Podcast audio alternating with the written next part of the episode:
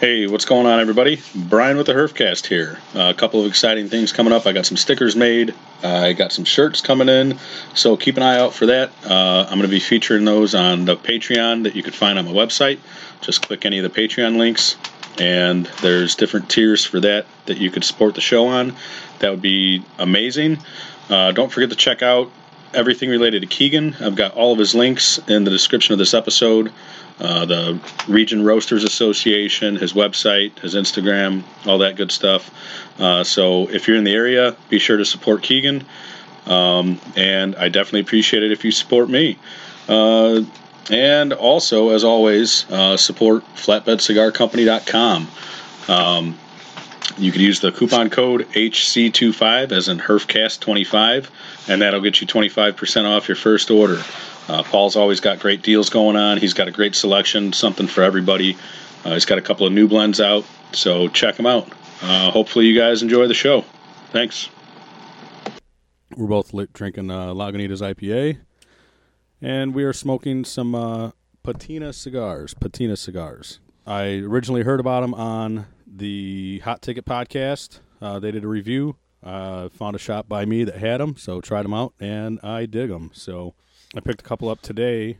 A little bit milder than my my normal taste, but the flavors on these are, are real nice. I was gonna So- say I, mean, I almost couldn't tell the difference when you said it was a little lighter. I was like, uh, Now, don't forget, don't inhale. do not inhale. The last time I did all right, so you know Yeah. I'm hoping I can go two for three. Um, I did bring a couple of shorties out if uh, Cool. these aren't enough. Keegan has been here before. He's a comedian here in the Northwest Indiana and Chicago area. Uh, allegedly. like yeah, allegedly. um, on most Wednesday nights, you can check them out at D's Performance Comedy Theater, or is, is it just D's Performance Theater? You know what? I actually feel bad about saying that because in the last month, I don't think I've gone to D's. Yeah, Uh, I mean, I've been, you know, I've been kind of going through stuff, so you know, it's just, and plus with hockey, like I, I play hockey on Wednesdays usually Yeah. too, so it's a lot. It's it's it takes a lot of motivation to like get done playing a game of hockey and then be like, all right, I'm gonna go sit and wait my turn to talk for ten minutes. yeah, You know, I, I, it, there's just some days where I'm like, oh, I can't. But I had a off weekend, or had an off week this week for hockey, so I went and did uh, Goodfellas in Cedar Lake. Uh, Rodney Lumpkins hosts that every Wednesday at Goodfellas in Cedar Lake. It's on 41. Really cool show. I love doing it. I like. I that he was the first guy who put me on stage. Yeah, Uh, when I first started, I, I went into Goodfellas. I saw their comedy night one night, and I went up to him and I was like, "Hey, how do I get on?" And he said, um, "You know, just uh, just email me, and if I got open space, I'll put you on." yeah. He did, and uh, he's put me on ever since. I, I've probably done that room like 15, upwards of 15 times, 16 times, and uh, it's it was funny because I used to say I didn't like that room, Yeah, but then I realized it was that I wasn't good enough for the room. yeah, You know what I mean? Because it took experience at doing comedy for me to really realize, like, kind of take the step back and and see how I've been doing, and then to see the difference of where I'm at now after two years of doing this, you know, to where I was when I first started, and that was like one of the main rooms I went to. yeah, You know, it's like I go there now and I can get a pretty solid laugh out of that crowd, and that crowd has seen me before, so they know some of my jokes, but yet I can still get a solid laugh out of them because, you know, like I said, I think I'm I'm just more well versed in how to do that, how to take control of a crowd. yeah. Read the room a little bit better. Yeah. Oh yeah. Oh, Yeah. yeah. Well, no, I'm actually really horrible at that still. But but like if they don't like me, I I, I I've figured out ways to kind of you know bring them back in. Yeah. You know, I know the jokes that are going to work in that room. That's the one thing that's cool about doing it so many times is that like I am familiar with kind of the general aspect of the crowd, so I know what jokes I have that work and what jokes don't. It's a it's a good time. I really like really like doing stand up there. I wish there were more people that would show up, but you know. So what, do what is uh like what's the average crowd when you do a show there? sometimes I'll show up and there's, you know, 40, 50 people in there and it's a decent and it's a great crowd. Um, a lot of times, you know, 15, 20 tops, which isn't bad, but like half of them are just there to drink and they sit at the bar and they don't really give a shit, Yeah, you know, so you get a chuckle every once in a while, but for the most part, they're watching the colors flash on the TV. Yeah, well, they that's the one thing I love about it is Rodney Lumpkins is the host guy that you know brings in all the comedians and books it all. Um, he's a legit comedian. He is he is legit as hell. He's a great host, So he makes sure all the TVs are off. He makes sure that all the lights are down in the back of the room and that you know the stage lights are up, the sound is working perfectly. Like the guy runs a really tight show. Like it, it's, I mean, I, I've opened up for like there's national headliners that go through there Yeah. every week. National headliners. Like there was a guy from that was on HBO uh, that I opened up for last night. All right. Right. Um, I've opened up for Dwayne Kennedy there. Dwayne Kennedy is a writer on uh, what is it? Uh, it's like United Shades. It's it's hosted by W. Kamau Bell, All right. Who's like a really big comedian, uh, but and he writes for it. So and it's like on CNN and shit. And he headlined a night there, and I ended up like hanging out and meeting him. He's a really cool dude and Right really funny guy. So that that's you know, you get to meet a lot of. For me as a comedian, I get to meet a lot of really you know comedians I probably wouldn't be exposed to otherwise, which is Yeah. really fun. So speaking of that, you were uh, what? Oh, it's been a couple of months now, I think. But you were supposed to do a show with the dude from uh, the radio station in Chicago, 101. Oh yeah, yeah, yeah. Uh, Kevin Kellum. Yeah. How'd that go? Oh man, it was awesome. Yeah. We did the uh, the Hobart Art Theater uh, in January, January 26th. We actually did so well uh, that they rebooked us for June 8th. So There you go. June 8th, um, you can find me, Kevin Kellum, uh, Rebecca Gibson, Jeff Webb, Shannon Roston. Uh, we're coming back through, and we're going to do a second show. There was a it was a snowstorm, like middle of a snowstorm, and we still drew out like 175 people to the Oh, wow. show. I mean, it, it was amazing. It was one of the best shows that I've I've been a part of, uh, to be honest. And, Right um, on. and we're actually hoping that we're going to take the five of us, or you know maybe four of the five of us. Uh, we're going to take that act like around the Midwest this summer. Uh, we've been talking to like casinos and uh, smaller venues around the Midwest that uh, that want to book the five of us uh, to come out. So if you're listening to this uh, and you know a place that you'd be interested in seeing some funny people, uh, let me know. Find me at keegandamron.com and uh, email me. Let me know where that is, and we'll try and get, we'll try and be coming around to your town. Yeah, that works. So, uh, otherwise, anything new and exciting in the life of Keegan Damron? Um, yeah, man. Next month, uh, March 23rd will be the inaugural inaugural roast battle promotion that we're going to be hosting. That I'm going to be hosting in uh, Northwest Indiana. So, is Albert Escobedo going to be a part of that? He is headlining the show. Awesome. He'll. Um, we haven't announced any of the bouts yet. yeah. Um, but I guess. Do you want to know what the bouts are? Because like I can just announce them here right now. Those will be the first time publicly Hey, that these it. things are going to be out. Uh, we've already got uh, the call out videos ready. Like all the all the comedians called each other out. We have them all ready to go. They're all going to be uh, jockeying for the title of Region Roasters Association champion. We have a belt and everything. They're going to be they're going to be trying to get uh, K. Francis Norris. Uh, no. uh, past guest of your podcast uh, is going to be helping me judge it. All right. So before before we get into uh, that announcement, um, I just did. You had your was it your third Keegan and Friends live? Yeah, man. That audio got all fucked up. Was I was going to talk to you after the podcast about Oh, it, but right. yeah, no, uh, it's the audio was just bad. Um, it, it, it was so my sound guy had originally plugged everything in the right way, Yeah. uh, the way that would have been Work. fine. We would have, you know, been able to edit all the the soundtracks. For whatever reason, the PA wouldn't run it that way though, so he had to reverse the way he had it set up, which made it all one channel. So Yeah. when there were level issues, we could not fix them unless I went through and like cut out sections and then amplified that section. And Yeah. like there was literally one of my guests. I'm not going to call anybody out by name, but there was one of my guests who was so soft when they spoke, and it wasn't you. No? But there was it was it was so soft when he spoke that like you couldn't hear him at all, and then my voice was like booming. Booming, Yeah, yeah. I mean I have that kind of a voice anyway, and especially when I'm live and nervous. yeah. I yell a lot.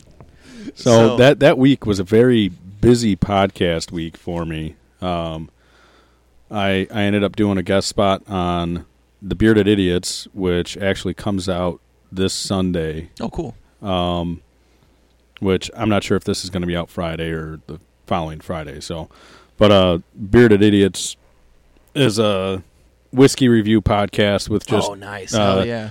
drunken fuckery afterwards. So like the first half hour is like, no, first like twenty minutes to a half hour is like whiskey reviews, and after that it's just uh, you know, basically saying, you know, just conversation, uh, you know, general fuckery.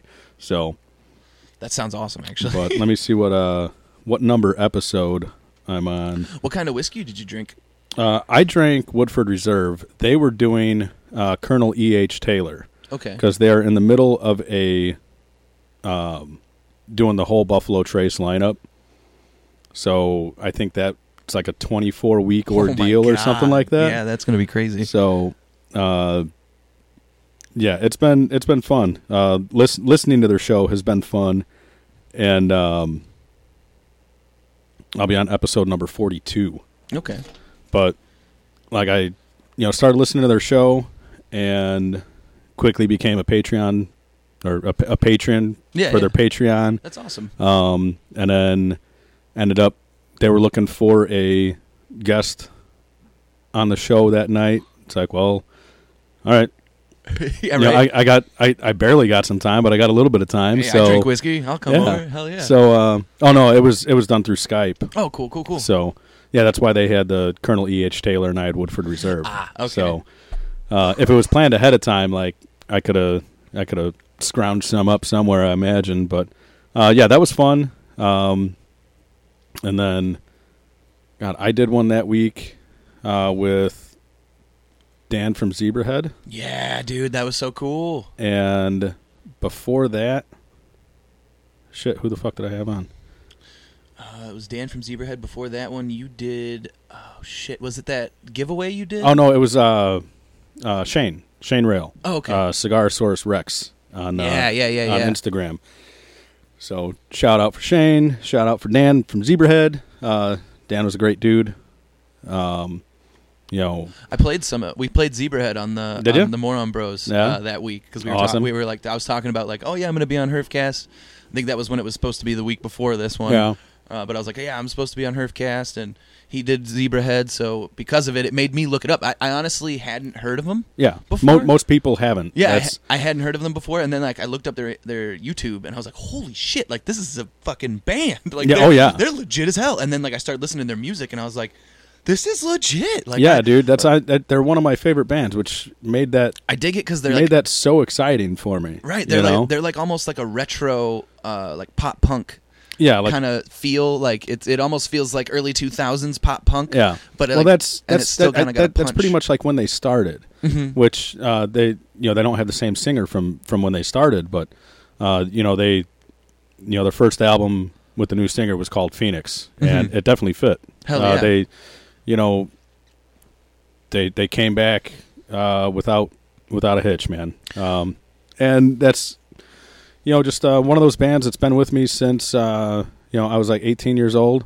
so like 20 years now I've been a fan. Oh wow, yeah, So I mean, j- to to have him on was just fucking awesome. yeah. So that's so fucking cool, then dude. um, I got an, I I reached out to another person um, that got back to me actually really quick. Who not cigar related, not music related, anything like that. Just a random dude that I heard about. I liked his story. Reached out to him and he got back to me. So hopefully that's. Um, that's going to be another interesting episode okay, uh, in the future. you'll have to keep me posted. We'll talk about yeah, it after. yeah, exactly.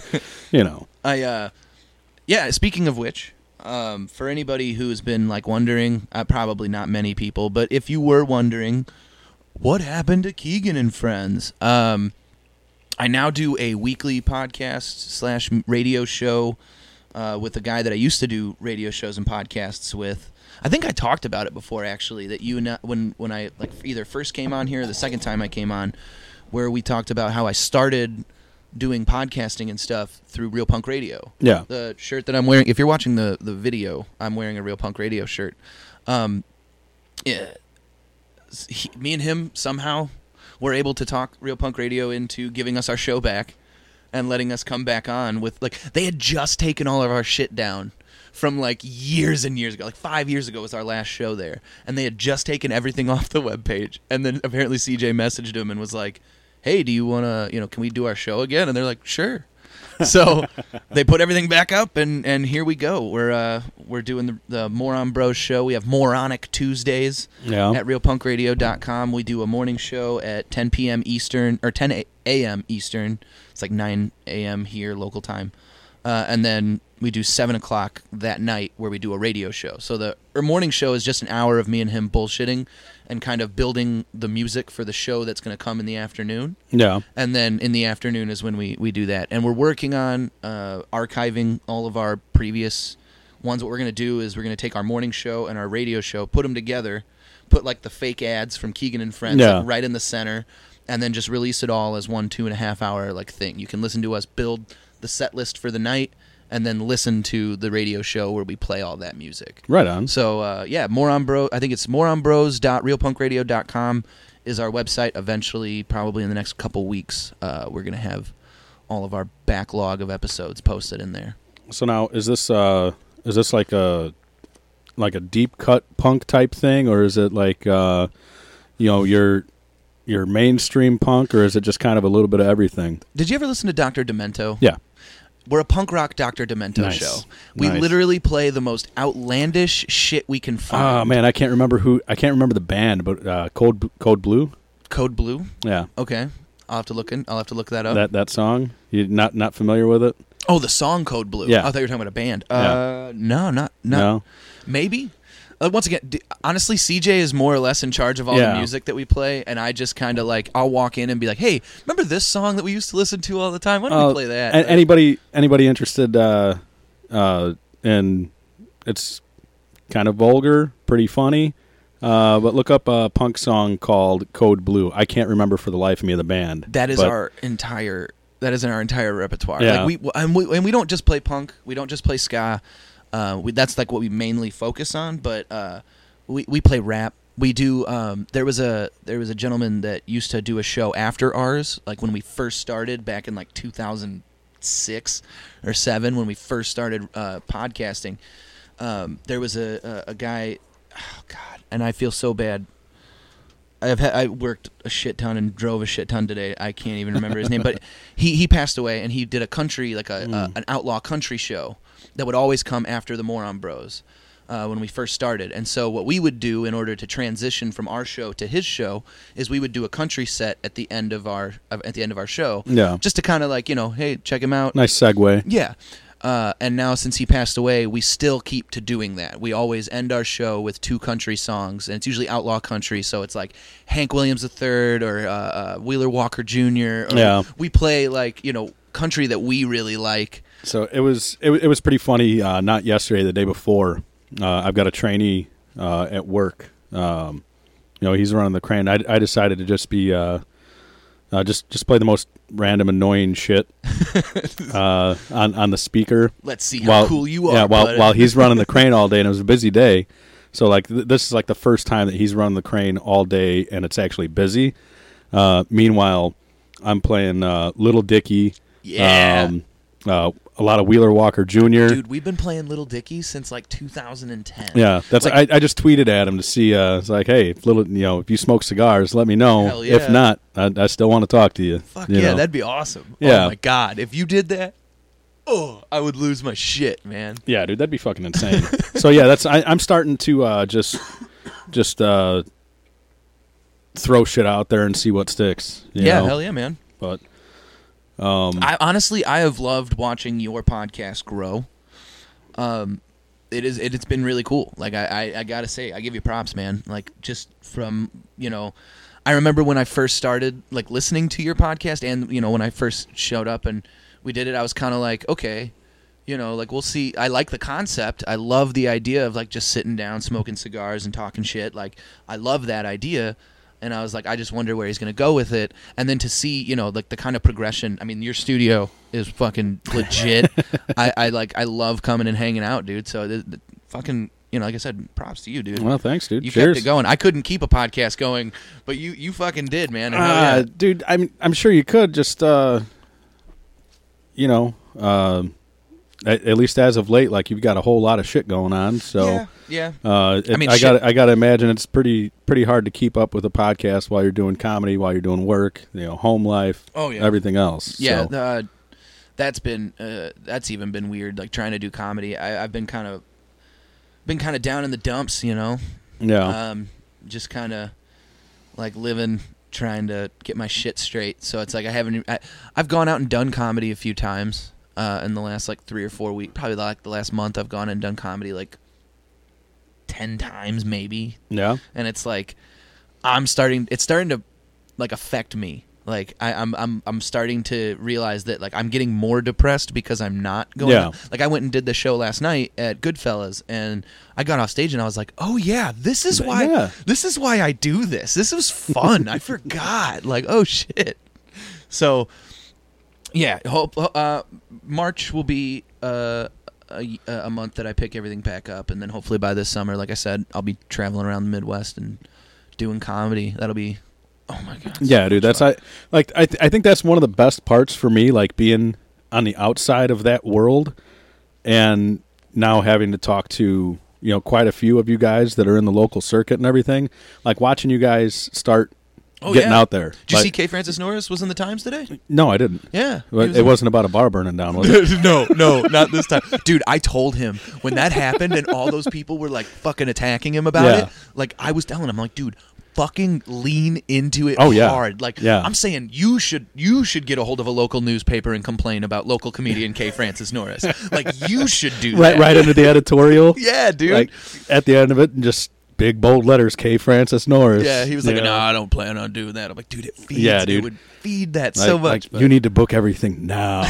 yeah, right. uh, I mean, Keith Evans, like he just went on a fucking hell of a tour, man. Right. He was uh, what was it? Like Minnesota, Minnesota. Iowa, California, like Uh, Michigan, I think. Michigan. I think he was all over the place. Yeah. Yeah, dude. Like that.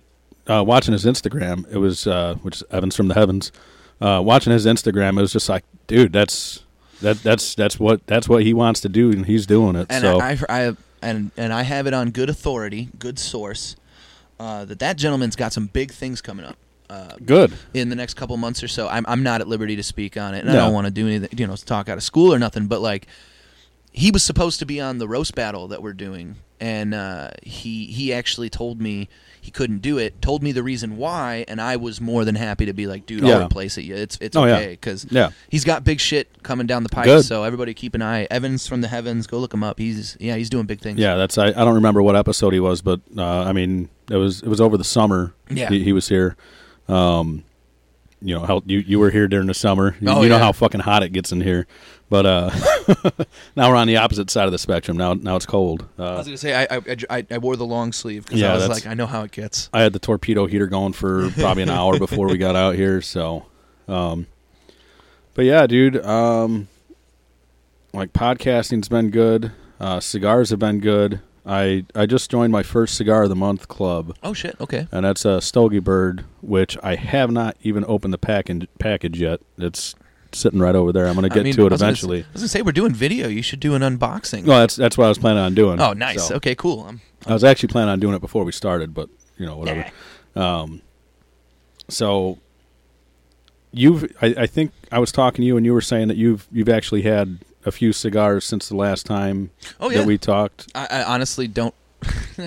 Ah, it doesn't matter I'm if you remember what they were I or don't not. remember what they were, but yeah, Yeah. dude, I've been uh, I've been definitely more of a, a, a connoisseur of uh, of cigars as of late. So getting getting a little bit more into it Oh yeah, dude. and enjoying it. Well, yeah, I'm. Uh, you know, I, I I've found out that there are a lot more people that like to just sit and smoke cigars that I didn't realize did. Like Yeah. other comedians. So I'll Yeah. be like, hey, do you want to get together and smoke a cigar? Go to like, we've gone. I went to Karma not too long ago Yeah. and just hung out and fucking smoked cigars. That was really cool.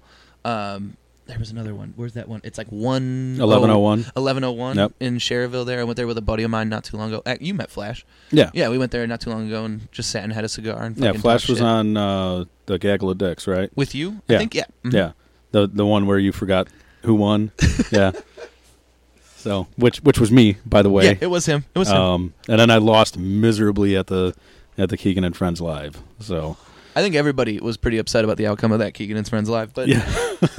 no, th- I think the thing that made me the happiest, if like you know, in the K. Francis Norris episode here, uh, like we talked about like his just absolute aversion, disgust for pickles, and the prize that I brought for the for the winner Yeah. for the winner's guest or whatever was a jar of pickles, and that's who gave K. Francis Norris a ride, and he had to be in the car with the jar of pickles, and like he was absolutely loathing the fucking idea of that, Oh, which just made me happy. Yeah, right. You know, a- I love. Okay, so uh, I guess in that article, uh, like that they were.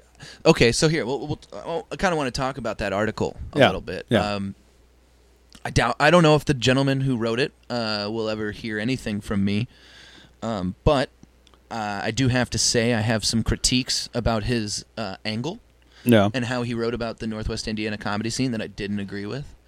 Um, he, I- feel like the article was very. Um, why don't like it was kind of like a why don't you like us kind of thing like why doesn't you know why don't people like the northwest indiana comedy scene kind of article and it should have been more like I, I- and if you're if you're asking me i feel like it should have been more like you need to see yeah, the Northwest Indiana comedy scene. Like I think the angle that he took at it was just kind of like, you know, oh these misfits in Northwest Indiana, and it's like we're not though. No. Like I uh, for the roast battle that I have booked for next month. Like I have comedians coming from Chicago. I have comedians coming from Fort Wayne.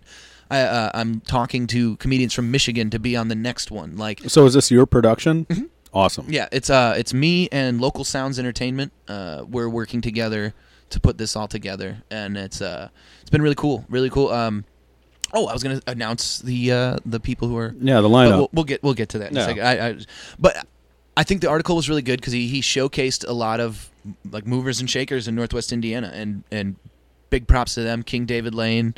Um, uh, K. Francis Norris, Jeff Webb, Shannon Roston. Jeff Webb, Shannon Roston also going to be on that June 8th show. Uh, it's Jeff's show at the Art Theater. no. Um, yeah, talked to all four of them. Really good people to talk to as far as, you know, getting to know local comics. Uh, and, you know, the article was well done as far as his interviews and stuff, but I just felt like, you know, the angle was a little weird. Like, what do you, you know, I mean, it, you're kind of making it seem like we're just kind of the backwater, you know, Yeah, and it's yeah. like, we're not. We're not. Like, I honestly, per capita, if you look at the comedians that come out of Northwest Indiana, like there's so many comedians that come out of Chicago, right? Yeah. There's so many. I feel like for the amount of comedians that we have in Northwest Indiana, the amount of actually really solid comedians that we have in comparison to the, you know, the weekend warrior, the the, you know, kind of passive comic. Yeah, the the more committed end. Right, it's pretty high Yeah. like the people that are out here that are doing comedy i feel like there are some very dedicated people who work really fucking hard to be funny um and that that, that the the the article kind of made it seem like oh well it's just starting and you know Yeah. it's like no dude we've been here for years Yeah, yeah. like we've been doing like i I it, it it might be just starting to gain popularity and Right, no, notoriety, right but I mean, yeah, you guys. I mean, you've been doing it for two years Two years? it'll be three in Um, it'll be three in april yeah. Uh, I mean, Coffee, Keith, uh, Albert, um, K. Francis Norris. I mean, they, you guys have all been doing it for for multiple years. yeah.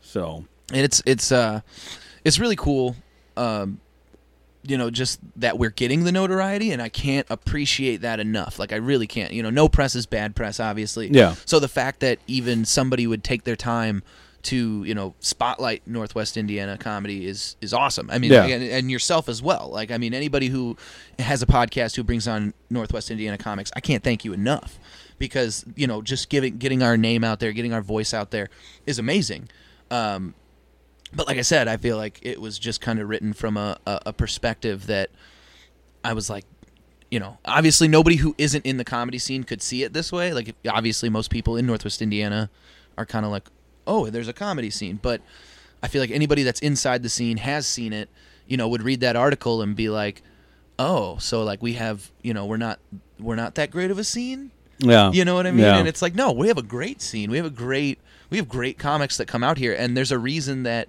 you know, K. Francis gets the headliners that he does on his shows. Yeah. There's a reason that Shannon Roston brings out the headliners that she does on her shows. There's a reason that, you know, uh, uh, Rebecca Gibson can go open for Gilbert Gottfried one weekend and then the next weekend come to Northwest Indiana and do a show. Like because they want to be here. We have good we have good crowds. We have, you know, very appreciative crowds, which is, is is the thing that a lot of Chicago comics love about coming out here. yeah. Is because, you know, they they are. They they don't know We're fucking bored out here, dude. right? We're all fucking bored.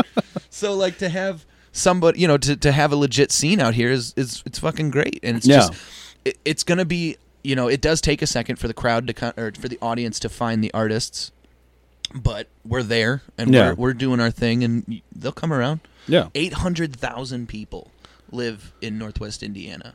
800,000. Like Boulder, Colorado has 150,000 and it's Yeah. a city, Yeah. right? like, Yeah. Or no, I think it's like 250,000. Either way, we fucking dwarf that and we Yeah. live in an area that's like pretty big but 800,000 people. There is a cr- there there is an audience that just needs to figure out where we are and Yeah. getting our name out there is the big thing. So Yeah. can't thank them enough for putting us in the times or putting the, the scene in the times and putting those four comics in the times but at the same time like respect what you're doing like, Yeah, respect yeah. the respect the scene if you're going to write about it Yeah. my personal opinion i know K. francis norris has a lot of his own opinions on that but Can't wait. Can't wait to hear him. That's definitely love his perspective on things. You know, like the first time he was in the paper. oh my god i'm surprised you didn't Which, get what, was he actually in the paper, or was that just like a snippet on the online article? Like, was it an online thing? it might have been an online like opinion piece i think Yeah. it might have been like a, a editorial Yeah, but which, i don't know Um, you know, basically what it was was uh, there was a there was a bar fire, oh yeah and uh, I, I can't remember exactly what he said, but it was the tanning salon. I Oh, thought because was he, it? Yeah, because he posted like you know you get like fifty percent off tans and these Yeah, these was like- deals are flaming hot or something. no, it was uh, it was something about being the hottest place in town, and you might get a sunburn or something like that. So it, it could have been either It's so- either way. But yeah, a bunch of people got butthurt about it. Yeah, And it'll happen. You like- know, and you know what's funny about it too, and this is totally speculation and totally alleged, but from what I hear, like that fire had some real questionable motives Some behind some it. Like- insurance motives. Like there might have been, you know, something something more to it. Once Yeah. again, allegedly through the grapevine, I know Yeah. nothing. Yeah. I'm just a fucking dude. But but from what I hear, so it's like all these people that are getting really upset about it. I think it's kind of funny that like there's another layer where it's like, no, you should probably be upset about the fact Yeah. that like somebody burned down a been taken. historical building. oh, the- was it a historical building I'm pretty too? sure it was like right near the downtown area of, Oh, of- wow. of Hobart. So it's like if that's the if that's the case, that building was probably old as fuck. yeah, And like, yeah, they burned down a building that didn't need to be burned down. yeah. Eh, whatever. Eh. If that's the case. If that is If the, case. the case. If that is the case. Uh, if not, you know, don't at me or do at me. I don't give a yeah, shit. Like you said earlier, no publicity is bad publicity, none. man. So, um, with your with your newfound uh, every once in a while hobby of cigars, um, what do you find to be your favorite part of it? Um, Honestly, the conversation that comes with cigars, on like. uh, It, there's such there's like an ethos around cigars that I really dig. Like the the fact that you know, like when you go to a cigar bar, like you can tell that everybody that's in there is just wanting to hang out. Like Yeah. they just want to hang out and talk, and that's fucking awesome because Yeah. I'm a lonely dude. like, uh, no, I, I, it's yeah, it's been it's been really cool. Honestly, I haven't found like a preference in cigar. Yeah, I'm like, I, I'm just like, okay, that looks like a good one. I'll take Yeah. that. You know, I want to have a long conversation, so let's get a long Yeah. cigar. Like that's that's more or less what my qualifications Yeah. are. Is like how how much time do I have? Yeah. That's the cigar I'll pick. Um, but yeah, the, the the the whole, I think it's it's the same reason why I play certain sports. Right? Like Yeah. I, I love I loved playing rugby a lot. And it wasn't even because I really liked the sport of rugby, which I love the sport of rugby. it was don't get me the the aftermath. Oh, it was the after parties. It Yeah. was you know the team. It was it was the atmosphere around it that I really dug. And same thing with hockey. Is like the guy. That's the coolest thing about hockey is it's like the best of both worlds for me. Like I loved football, but I hated all the dudes who played football, Yeah. which made a really which made it hard for me to play football. Uh, and then I loved rugby, but like that was so damaging to my body that like I couldn't I couldn't keep doing it. So like the the idea that like now you know hockey is like I love playing the sport and I'm in a non-contact league because it's an adult league and, like you know everybody's got jobs and shit Yeah. no one's trying to get killed so like you know it's fun to play like probably the most fun I've ever had playing a sport is playing hockey and then also the atmosphere around it all the players all the guys that I hang out with all the guys on my team they're fucking awesome and like Yeah. we hang out afterwards or we'll go have like an, uh, an after party or something like that and it's it's just a fucking blast um, so yeah like I, I feel like a lot of things and same thing with comedy You know, I love the atmosphere around doing comedy. Like not just the comedians, but the people that want to come and talk to you after the show. Yeah. And the people that want to hang out and they'll want to have a conversation. All the shit. I get to come on podcasts and smoke cigars with cool dudes like you, just because like I, I get on stage every now and again. Like that's fucking awesome. Like I, I I feel like with anything, you know, not just enjoying the actual act of it, but you know, the whole world that kind of comes with anything. Yeah, you know what I yeah. mean? Is is really cool, and it, it also factors into whether you want to keep doing that thing. So, yeah, cigars has been fucking dope that way. Yeah. So, how do you feel about the uh, patina so far? This is a really easy smoke. Yeah. Like I don't like it, it's it's you know sometimes you get like that. I think it's because we were smoking like the harder the harsher cigars before, Yeah. but it was like it kind of coats your mouth, like in the first couple.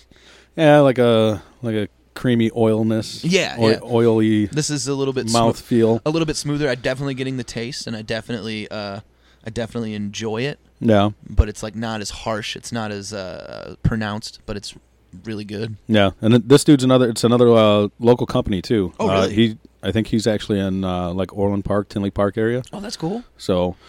Um, What are all the uh, the stats on these? Do you know? Ah, fuck, dude. You got to put me on uh, on blast here. Um, I, I honestly don't know off the top of my head. Uh, I never did look it up. Uh, I just tried it out. I liked it. Um, but you know, I could. I was gonna say, how do you? How are these things just not singed? Uh, I don't know, man. That's that's a that's a miracle in itself. They they've got to be. Um, I I don't know. Uh, I've, I've never really smelled them, but they got to be pretty smoky. I oh yeah, imagine. dude. I uh I brought I brought a couple of uh, mics from my studio. Uh, I can't remember where I went. Oh, I I was doing a, a mobile like a mobile recording someplace, and uh, I um I brought my mics, and it's like somebody like went and smelled it, and they're like, "Whoa." Yeah. Thing reeks of smoke. I was like, I didn't even realize that. I'm Yep. so sorry. yep. So what we what we are smoking, we're smoking the uh, patina oxidation, which is the Toro Gordo six x fifty six, and it's a Connecticut wrapper with Nicarag- Nicaraguan and Pennsylvania binder, uh, binder and filler. So like the the Pennsylvania is like the kind of the oddball. Uh, it's it's not really used that much as a as a filler, at least as far as I know. Like I've had quite a few cigars that are like a, a Pennsylvania broadleaf wrapper, Mm-hmm. but uh, as a filler or binder, I don't think I've had any others I was gonna other, say, other I- than this. I uh I I I've listened to your podcast a little bit. Uh and I don't think I've ever heard I've never heard Pennsylvania. Yeah. I've always heard it's always, you know, Well, that's uh, Flatbed Flatbed Yeah. Cigar Company. Like they they're out of Pennsylvania, Mhm. and he uses a lot of Pennsylvania broadleaf. Okay. so um, what is the what is like the distinct thing about a Pennsylvania filler or leaf? uh, it's just a, a a different flavor profile. Okay. Um, I don't know. I'm not that good with flavors yet to like pinpoint Mm-hmm. everything, um, but I could definitely tell the difference. Mhm. I just can't. Right, I, right, I can't right, tell you exactly what that is. Uh, you mind grabbing me another beer, please? Actually, uh, I actually prepared tonight and got a, a, a side cooler here. So, Fancy. but um, yeah, that's. I, I'm definitely a fan of these patinas. Uh, I picked up a, a Maduro today as well uh, that I need to try. they're uh, actually like they're actually burning pretty quick too, which is pretty nice.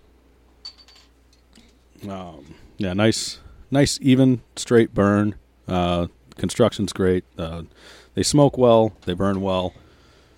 Um, They're not even like it, and it's not like getting all soggy at the end. I've had it kind of clamped in my mouth a couple times, No. and it's not not really fucking Which- too bad. So that's awesome. which I got to say, I, I bought myself a new toy, which is that the pair of scissors that we that we cut these with, and it's um, the the Xikar multi tool, and I fucking love that. Like it, it cuts through like butter, and like uh, I don't know, uh, I'm definitely a fan. Uh, more more precise, Oh yeah. and well, so far so good. Um, the uh, the so getting back, man, I jump around so bad, and I am so sorry for the listener. Come on, you've heard my podcast. yeah, but uh, I uh, the eight comedians that will be partaking in the uh, the Region Roasters Association Battle for the Belt Part One. Um, on March third or March twenty third at Mighty Mix in Winfield. March 23rd at Mighty Mix in Winfield. Yep. Uh, I think it's going to be ten bucks at the door, but if you buy uh, a table, if you reserve a table, it's like seven fifty a ticket. All right. So if you bring four people, you can get a four top table for like an, instead of you know forty bucks, I think it's thirty bucks. So, um, that's uh, gonna be awesome. I have. Oh man, let's see if I can remember them off the top of my head. So I got I'm writing them down. Yeah. So oh, it's Albert Escovedo versus Bobby Wright as the headlining bout. Uh, then we'll have Anthony Rasick versus uh, Kate Peterson. Uh, Ashley Lusk versus uh, 38D. And Levi the comedian versus. Oh man, I got to the last one and I fucked it all up. all right, let's let's go back and maybe it'll it'll jog your mind. I got Anthony Rasick, Kate Peterson, and then who else? Oh, Jeremy Arroyo. Jeremy Arroyo. Yeah, so he's out of uh he's out of Fort Wayne. He's a really fucking cool dude. I I was on, I was on his podcast uh, when I went out there and I judged the roast battle that Anthony Rasick uh, hosts out there. Uh, it's called um Dial Trolls.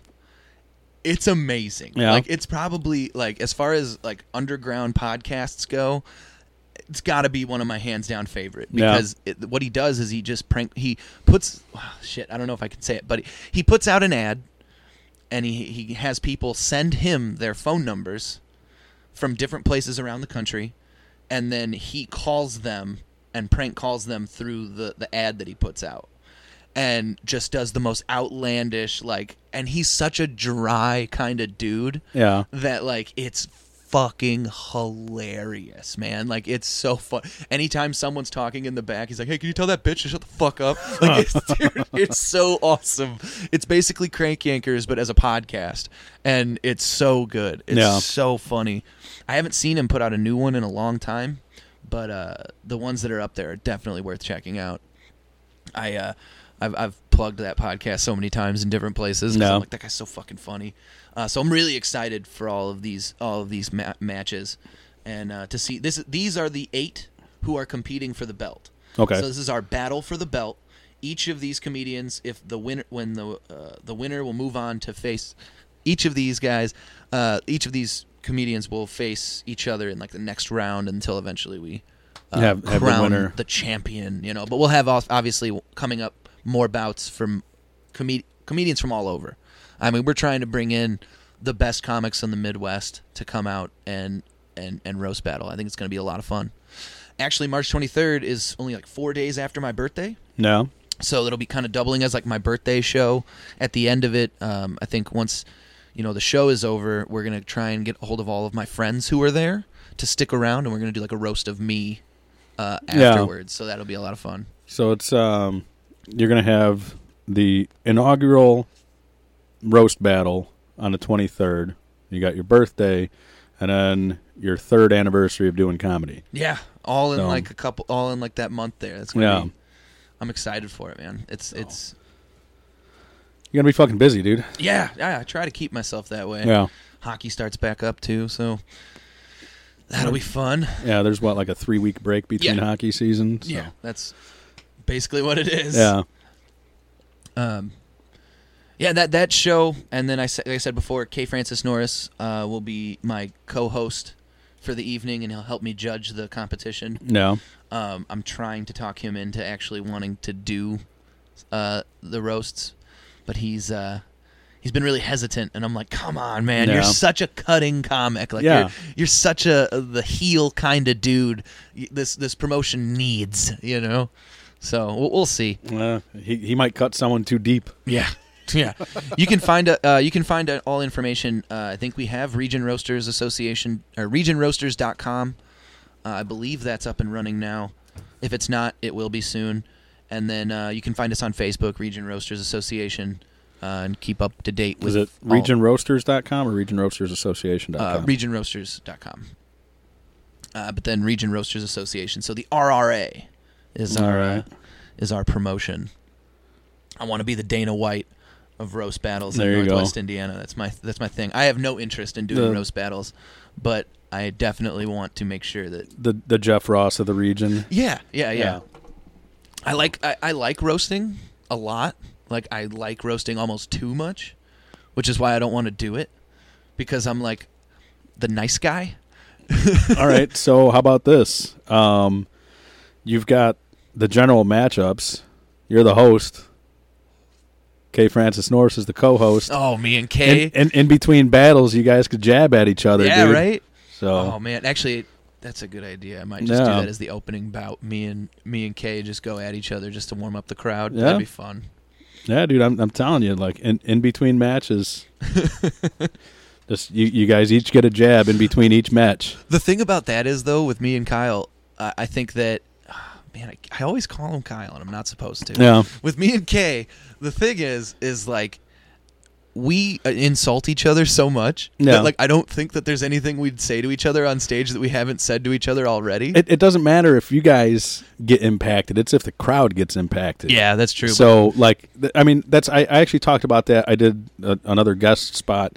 Uh, I did like a 16 minute video rant on the Delvin Cox experience Okay. because he's doing a series on like basically like the state of America right now, and I went on this 15 minute rant about how America's fat, um, offended, um, uh, a, a couple other things I, I can't remember off the top of my head. oh yeah, But um, you know, where the fuck? Oh, like I, I talked about how like when I was growing up, like me and my friends, like we did nothing but talk shit to each other. right. And you know what happened when somebody tried talking shit to us?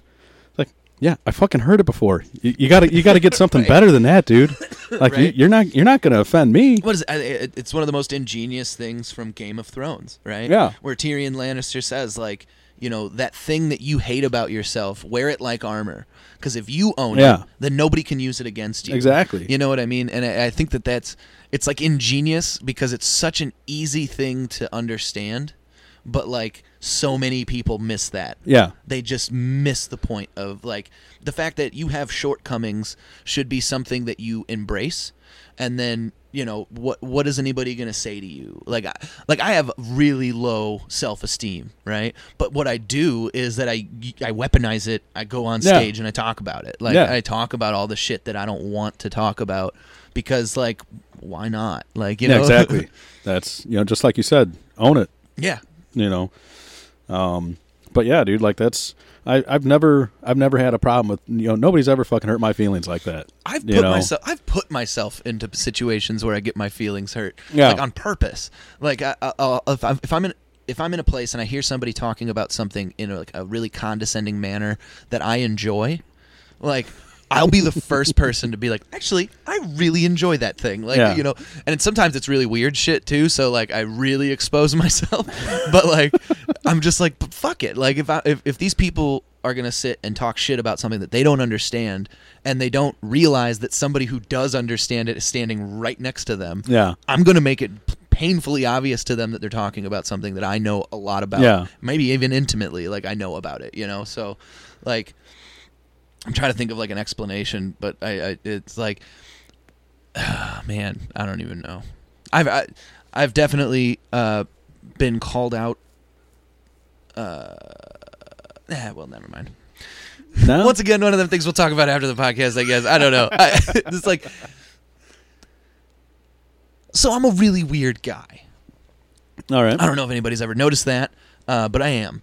And so, like, whenever somebody's talking about, like, isn't it weird that, like, some people like to do this sexually? I'll be like, nah, I do that. Like, like I do that all the fucking time. I don't know what you're talking about. What, you guys don't do that? Like, Yeah. you know what I mean?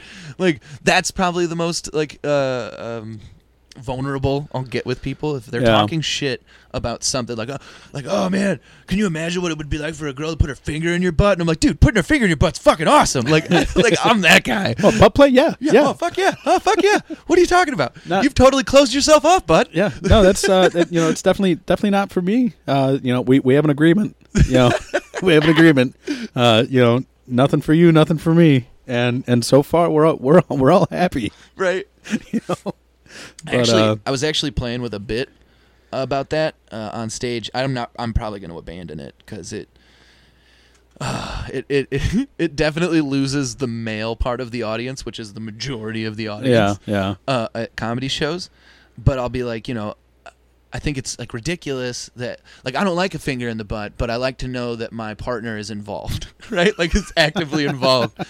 So like, Yeah, you got to like, take one for the team. right, like this girl likes getting fucked by you so much that she's gonna put her finger in your butt, like because that's what she enjoys. She thinks that you want to enjoy it too. That's that's that's that's awesome. Like I'm I'm flattered.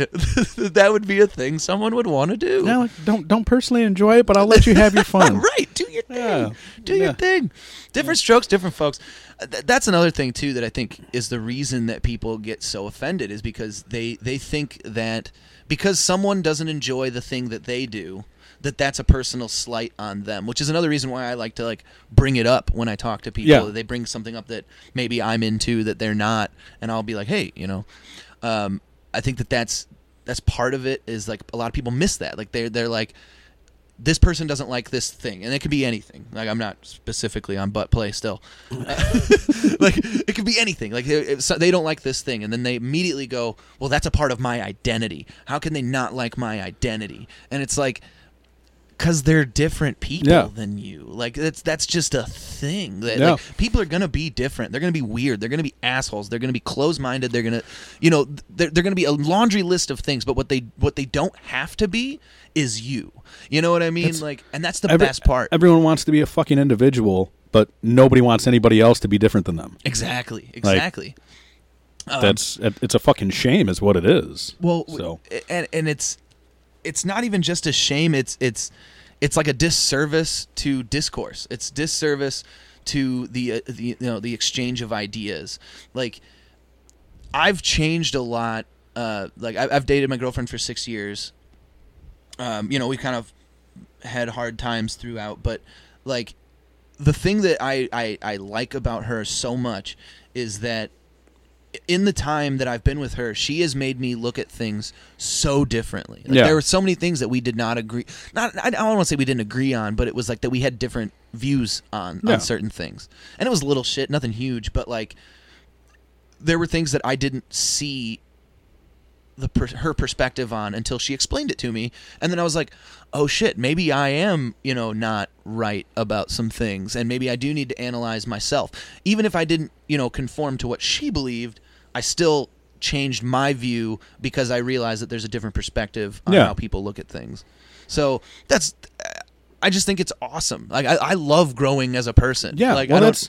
I mean, you know, whenever whenever something like that comes up, you know, like you know, along beliefs, uh, you know, I, I go back to Dogma, dude. Uh, Kevin Smith, Chris Rock, um, uh, what Rufus, the the the thirteenth apostle. I thought you were talking about the concept of Dogma, but now No, you're talking about no, the, no. the actual movie No, Dogma, when- which rules, by the way. when when Hell when yeah. Chris Rock's character Rufus explains like it, it's better to have an idea than a belief because it's it's a lot harder to change a belief than an idea. You know, that's I'm open minded. I am ready to like you know fucking change my mind, dude. yeah, Change my mind. Like prove me wrong. exactly. Like it's only going to make me better. oh yeah, You know, uh, that's I, I I do have some friends that are pretty close minded on certain subjects and they just won't. You know, it's just you know they shut down, they close off. right, Um, I I'm not like that, and I, you know, I hope I never become like that. right. You know, Well, because I mean, it's like if you've done that, then you've basically ruled out the idea that you have, like, you're basically saying, I've grown to this point, and I will grow no farther. yeah, yeah, you know, and it's like, what's the fun of being a human? If you're not just constantly like, there is so much there. The, the like we've only been keeping track of histories and stuff for like 4,000, 5,000 years, right? Yeah. And it's like in five thousand years of human history, you don't think every aspect of this existence has kind of been broken down by someone. Yeah. You know what I mean? So it's like you ha- there's so much to learn about. There's so much to know. so many different perspectives. Oh yeah. And it's like how can you how can you even say, you know, oh no, I'm good. Like I know, I know. It's like no, you don't know anything. What you know is what you what you've been taught and you what you know is what you you know you've you've been shown. But that doesn't mean that there's isn't shit out there you haven't seen yet. There isn't, you know, shit that you haven't read yet. There isn't shit that ideas that haven't been, you know, given to you. I am a person who prides myself in being well read and still almost every single day I find out a concept or I find out something that I didn't know about the day before. You know what I mean? Yeah, So it's like I, I don't I'm I'm definitely not well read, but I, I'm somewhere in between headline warrior and well read. Right. Like you know, it, it I, I see a headline and if it intrigues me, it's like I need to look into this. which is a good place to be though. Yeah. I mean, you know, if, as long as you're, you know, the healthy dose of skepticism in everything. Mm-hmm. and you know approach everything with that. Like even like even some of the most easy things in the world easy topics right? I still kind of approach them with like an air of skepticism. Like maybe. You know what i mean? Like and, and I, once again i don't even have like a pinpoint topic you know that i would i could, I could use it as an as an example but like there are so many things where it's like you know theft right? Like is theft so bad? Right? Like n- stealing from a corporation like where they they factor it into their bottom line that they're going to have x amount stolen. If i don't steal something from this big corporation then how then they're just budgeting things that don't exist. Like I, I Office space. right right. So it's like you know it is a pretty shut and cl- uh, open and closed thing. Like yeah you shouldn't steal from people. Absolutely. But Yeah. like there like there is no such thing as moral absolutes so let's approach it from that you know yeah. like I mean, you know, there there there's different levels. You know, a, a grape at the grocery store to corporate that yeah, embezzlement. You know. Oh, those guys will never do any fucking time. Yeah, that's yeah. for sure. Yeah. So. Well, that's a that's a that's a way I don't normally go on this show. Yeah, I'm good at that. I did that the last time I was yeah, here but, too. hey man, it's it's fucking awesome. I I like talking about anything. So I uh, I'm trying. I'm trying to think like if there's anything interesting that I've actually been reading recently. Um, I was rereading Sex at Dawn, and I've been rereading um, uh, the uh, People's History of the United States, which I like to get into. I like to reread that book around the time like that elections start. yeah, And so since like all these people have been declaring for the Democratic nomination or whatever, I've been going back and starting to read. Jesus Christ, how long is that fucking list now? That's that is going to be a shit show. Yeah, Absolute shit show because like even myself there were there were candidates that I was completely behind like going like when they when it was still speculation as to who was going to run there were candidates where I was like ooh I like that person a lot and then like you do a little bit of research and you're like oh fuck no like I don't like shit, dude. That's got to be fucking anybody crazy enough to fucking want to do it. Yeah. You know. They've got. They, I mean, they almost all have skeletons in their closet. Oh yeah. I mean, Well, pol- shit, dude. politically. I mean, shit, dude. Now now that we could go back to fucking you know twelve years old. Yeah. I mean, we every single person has got a fucking skeleton. Oh yeah. You know. Well, I mean, it's like, uh, was it the the that Beto O'Rourke, right? Yeah. The guy from Texas. I liked him a lot. I liked him a lot. And uh, versus Ted Cruz, I would say that guy needs to get elected every fucking time. But like, he didn't, and now that you know he's they're they're speculating he's going to run for president. Um, and I'm like, damn, because I started doing more reading on the guy, and it turns out that while socially he's very progressive, uh, a lot of his policies and a lot of his you know a lot of his donors and backers are corporate so he's just your run-of-the-mill democratic Yeah. corporatist who's running on identity politics That's dude. I don't. I don't so know. he's male hillary so and it's like I, I, I can't get behind you dude, Dude, Like, that's I don't know. I don't even know where I stand anymore because everything is just so fucking crazy, and it's. I mean, shit, dude. Like I, I used to lean a lot more left.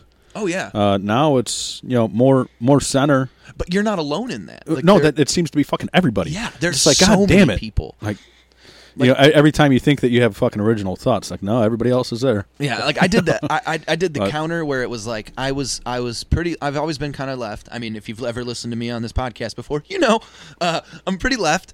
Uh, but like you know, I've kind of I don't want to say doubled down on how left I am, but like I definitely went farther left as a result of like a lot of the things that have happened uh, in the last couple of years. Um, and that's just I could get into tax policy with you, but I won't. Uh, like I've, I've kind of started going more towards like, you know, when so when the uh, when the Greeks created democracy, or when they did their first uh, they did their first uh, critique of democracy and what it was, they said that there's only two ways that democracy works, and it's uh, an oligarchy, where the rich and their perspective means more than the poor, or a welfare state, where we make sure that everybody has an equal voice and that's just society's you know that's that's that's what society has to do in order for everybody to get equal representation everybody needs to be represented equally Yeah. and so money can't play a part in that. So we've leaned our way towards the oligarchy side of democracy rather than the the welfare state. And it's like even saying welfare state, and I know that there's going to be listeners, maybe even yourself, that hear that and they go, like they cringe a little. But it's but I don't that's, know. But that's a term, yeah, that's a term that has been completely co-opted, like a welfare state. Oh, you know, they're going to take all our money and give it to people who don't want to work, and it's like, but, but that's not how that works See, see, all right. Uh, because money is representation in this country. That's Yeah. undeniable. like I mean, before before it goes off the rails, like I mean, I'll say like I'm not I'm not all about fucking welfare and, and all Right. that. Like I'm not I'm not all about for you know uh, like somebody advocating if you're not willing to work, we're still gonna pay your bills. Like you know none of that shit. But I mean, there, there's definitely a few things. It's like you know, hey, maybe we could you know help I think it's An- this area out. I think it's Andrew Yeah. Andrew Yang. Was that the guy that was on Joe Rogan podcast? Uh, the who's running for President, but he's Yeah. running as an independent. yeah yeah, that guy. Honestly, kind of has, has, has I'm kind of behind that guy more than I'm behind any of the Democratic candidates. Um, the the idea the of of like the universal basic income, it it That that's a really fucking gray area there. It all depends on how it would be well see done. One of the main arguments that I hear about it all the time is people that'll say, you know, well, it works in the smaller countries because it's kind of in a vacuum, that smaller country. You know, they don't have as big a populace, they don't have as many people to support. Yeah. But the flip side of that is, and I think Andrew said this on when he was on Joe Rogan's podcast, is that when you have more people paying into that system, it actually releases the burden a lot Yeah. because you're spreading around that you're spreading around that burden to more people rather than these you know smaller countries that have to do it where it's more money has to come from the individual because they you know it's per person whatever so like, like, once again i'm just i'm, I'm ranting but I, I i do feel like that's a thing because if you think about it you know a universal basic income system kind of nullifies the welfare system that we currently have like any of the problems that we have you know and you can talk about whatever the, the problems with the i think personally i think that that's a statistic that we've completely looked at ass backwards. So let's say and this is completely wrong but like let's just say that 25% of people who are on welfare are abusing the system outright completely using it improperly Yeah. right? That's a bloated number. It's more around like 8 to 10% of people who have been on welfare for longer than 5 years. Um, most people the majority of people when they're on it they use it for help and then they, when when they're non-eligible anymore they get off. After 5 years they have to do like a thing. So if you're you know um we can cut this part right? While I sit here and think where I'm going with this. It's like what we've looked at is that 25% right like if we're just using my number here No. what we're concentrating on is that 25%. Like 25% of people are abusing the system and it's it's a burden and blah blah blah. But what we're not being told is like, yeah, but 75%, which is 3 times the amount of that 25% are actually being helped by this system. Well, see that that's that's that's along the lines like you know again in my rant on Delvin Cox, uh, you know I talk about it's like you know the media and social media pushing the outrage, the the outrage culture where you end up with ten people out of a hundred thousand that are so fucking pissed off about this, Yeah. and that's what they show you. Oh yeah. They don't show you the other nine hundred ninety thousand. But that's an old tactic of the media. Yeah. They've been doing that forever, right? Like if there's a crime in downtown Chicago in the 1980s, who's the first person they put on television? That dude who's just going to yell and rant and scream about Yeah. whatever happened and is just co- almost incoherent. It's and it's like, oh, that well, it happened in that guy's neighborhood. it- of course, it's a It- it- horrible. it's funny seeing Like, pictures of these outrage fucking riots. You know, the, Mm-hmm. these outrage protests, and you see the the up close picture of this giant fucking crowd, but then you zoom out. yeah. and it's like And you 25 realize- fucking people behind one banner. Right. You realize that that is the crowd. Yeah, That picture like- was everyone. Yeah, exactly. like you, you could. All right, there, there's Bob, John, Jamie. You know, yeah, Right. yeah, they're all there. Uh, but that's it. You know, Well, I mean, it, it, it, it's so misleading. It's it's a fucking shame. And but you know that that goes back to the old adage: if it bleeds, it leads. And True. if we could separate you motherfuckers a little bit more, we're gonna separate you motherfuckers a little it- bit more. But it doesn't sell. It doesn't sell. Yeah, exactly. It doesn't. It's not a narrative that that gets people go. It's not provocative. Yeah, yeah. you know, it's not the it's not the thing that's going to call people to arms, and that's I think that that's more or less what we. So I think it's um when they started to when they started to put Nielsen ratings on the news is when it started to go downhill. yeah, I think could I could definitely like you know what I mean like it used to be that like the news was just a subsidized well not subsidized but but a uh, but like it, it was it it was kind of outside of the idea of ratings. It was like no this is the news. This is this is a public service Yeah. that these people are basically doing. And you know if we get advertisers then that will pay the people who are doing this. But we don't need you know you don't need people who make a shit ton of money working on the news. Like you just need people to tell you what's going on. Yeah. and we don't have that anymore like it, there it's it's basically all it's corporate media it's literally corporate like they're they get money to talk about certain things you know what i mean Yeah. it's like that's it's not news that's not news you, you're you're that's an ad Yeah, it, I, I was I was just gonna say it's advertising for this side or that side. exactly You know, but it's and it's brutal. It's brutal, especially when you're somebody who wants just the unadulterated truth. Like I don't, Yeah. I I'm I'm the kind of person that I want to be told, you know, as it is, and then let me let me make the decision as to where I want to take that information. You know what I mean? Like you don't need to tell me your side of it. You just need to tell me what's going on, and I'll make my decision as to what's going on. You know, Yeah. after I've been given the information. yeah, And I think that that's it's it, it's where news fails us. yeah, raw facts. How about how about raw facts instead of Raw facts. Why, why not? bloated opinions? Yeah, Anyway, but um, that's that's the issue with social media. yeah. That's where it goes to social media. I well, think that's that's. I, I just read an article today about this fucking Momo challenge, and granted, it was a it was a I fucking love science article, but whatever. Like it, you know, that's I uh, a buddy of mine, um, uh, Alex. Alex Briseño, uh, he was on the show a while back. The audio fucking sucked, so I got to get him back here. Um, but you know, he posted something that was uh, like it, it was early on in the Momo challenge hype, and which it's still pretty early. But I told him I was like, you know, my my son watches YouTube Kids and YouTube, uh, not too much, but like on a on a regular basis. yeah, I said, you know, he's always next to me or next to my wife, and like we've never seen any of this stuff. You know, which for those that don't know, the Momo challenge is fucking like freaky looking doll or these creepy videos like uh, Peppa Pig yeah, Uh, yeah, yeah. you know, which I, I I seen some screenshots of the Peppa Pig, but like, you know, it turns out that like there's no reported cases of anything negative ever happening from these videos, and it's just, you know, again, it's the the media pushing, hey, you should watch this, and it turns out that it's probably fucking hackers. Right. Be afraid. Be afraid because when I mean, Well, it, it it's turning into a way that like you know hackers are basically getting the the uh, getting you to research it and end up phishing information off of you. do you think it's uh, a coincidence?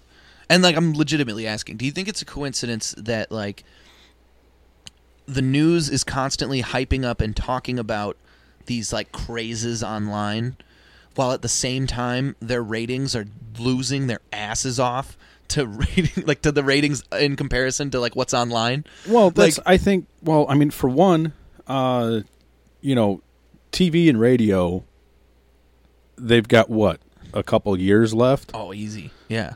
before everything is just internet and clickable and gonna- everything else. They'll suffer the same fate as Blockbusters, Yeah. Family Video, as Yeah. all of those those these Hey, we still got a family video. but you know like it's the these these antiquated things that technology has kind of made no use for Yeah, and i feel like television even like classic cable in fact like i think th- these are these are systems that we literally are holding on to simply because we've had them for so long and we don't but we don't need them Like I I haven't paid for cable in fucking five years because I have Netflix, Hulu, I have you know I have every app for like you know any like sports channel that I want to watch. I just pay the you know ten bucks a month rather than paying eighty dollars a month. There's Yeah. I think it's um Oh God, I can't remember. We used to play this show, or we used to play it on the radio show all the time. But there's this song where this guy's like, "Why does cable cost so much? They're pulling it out of the sky," and it's like that's true. They're not doing anything except for just paying off satellites that they probably paid off ten years ago.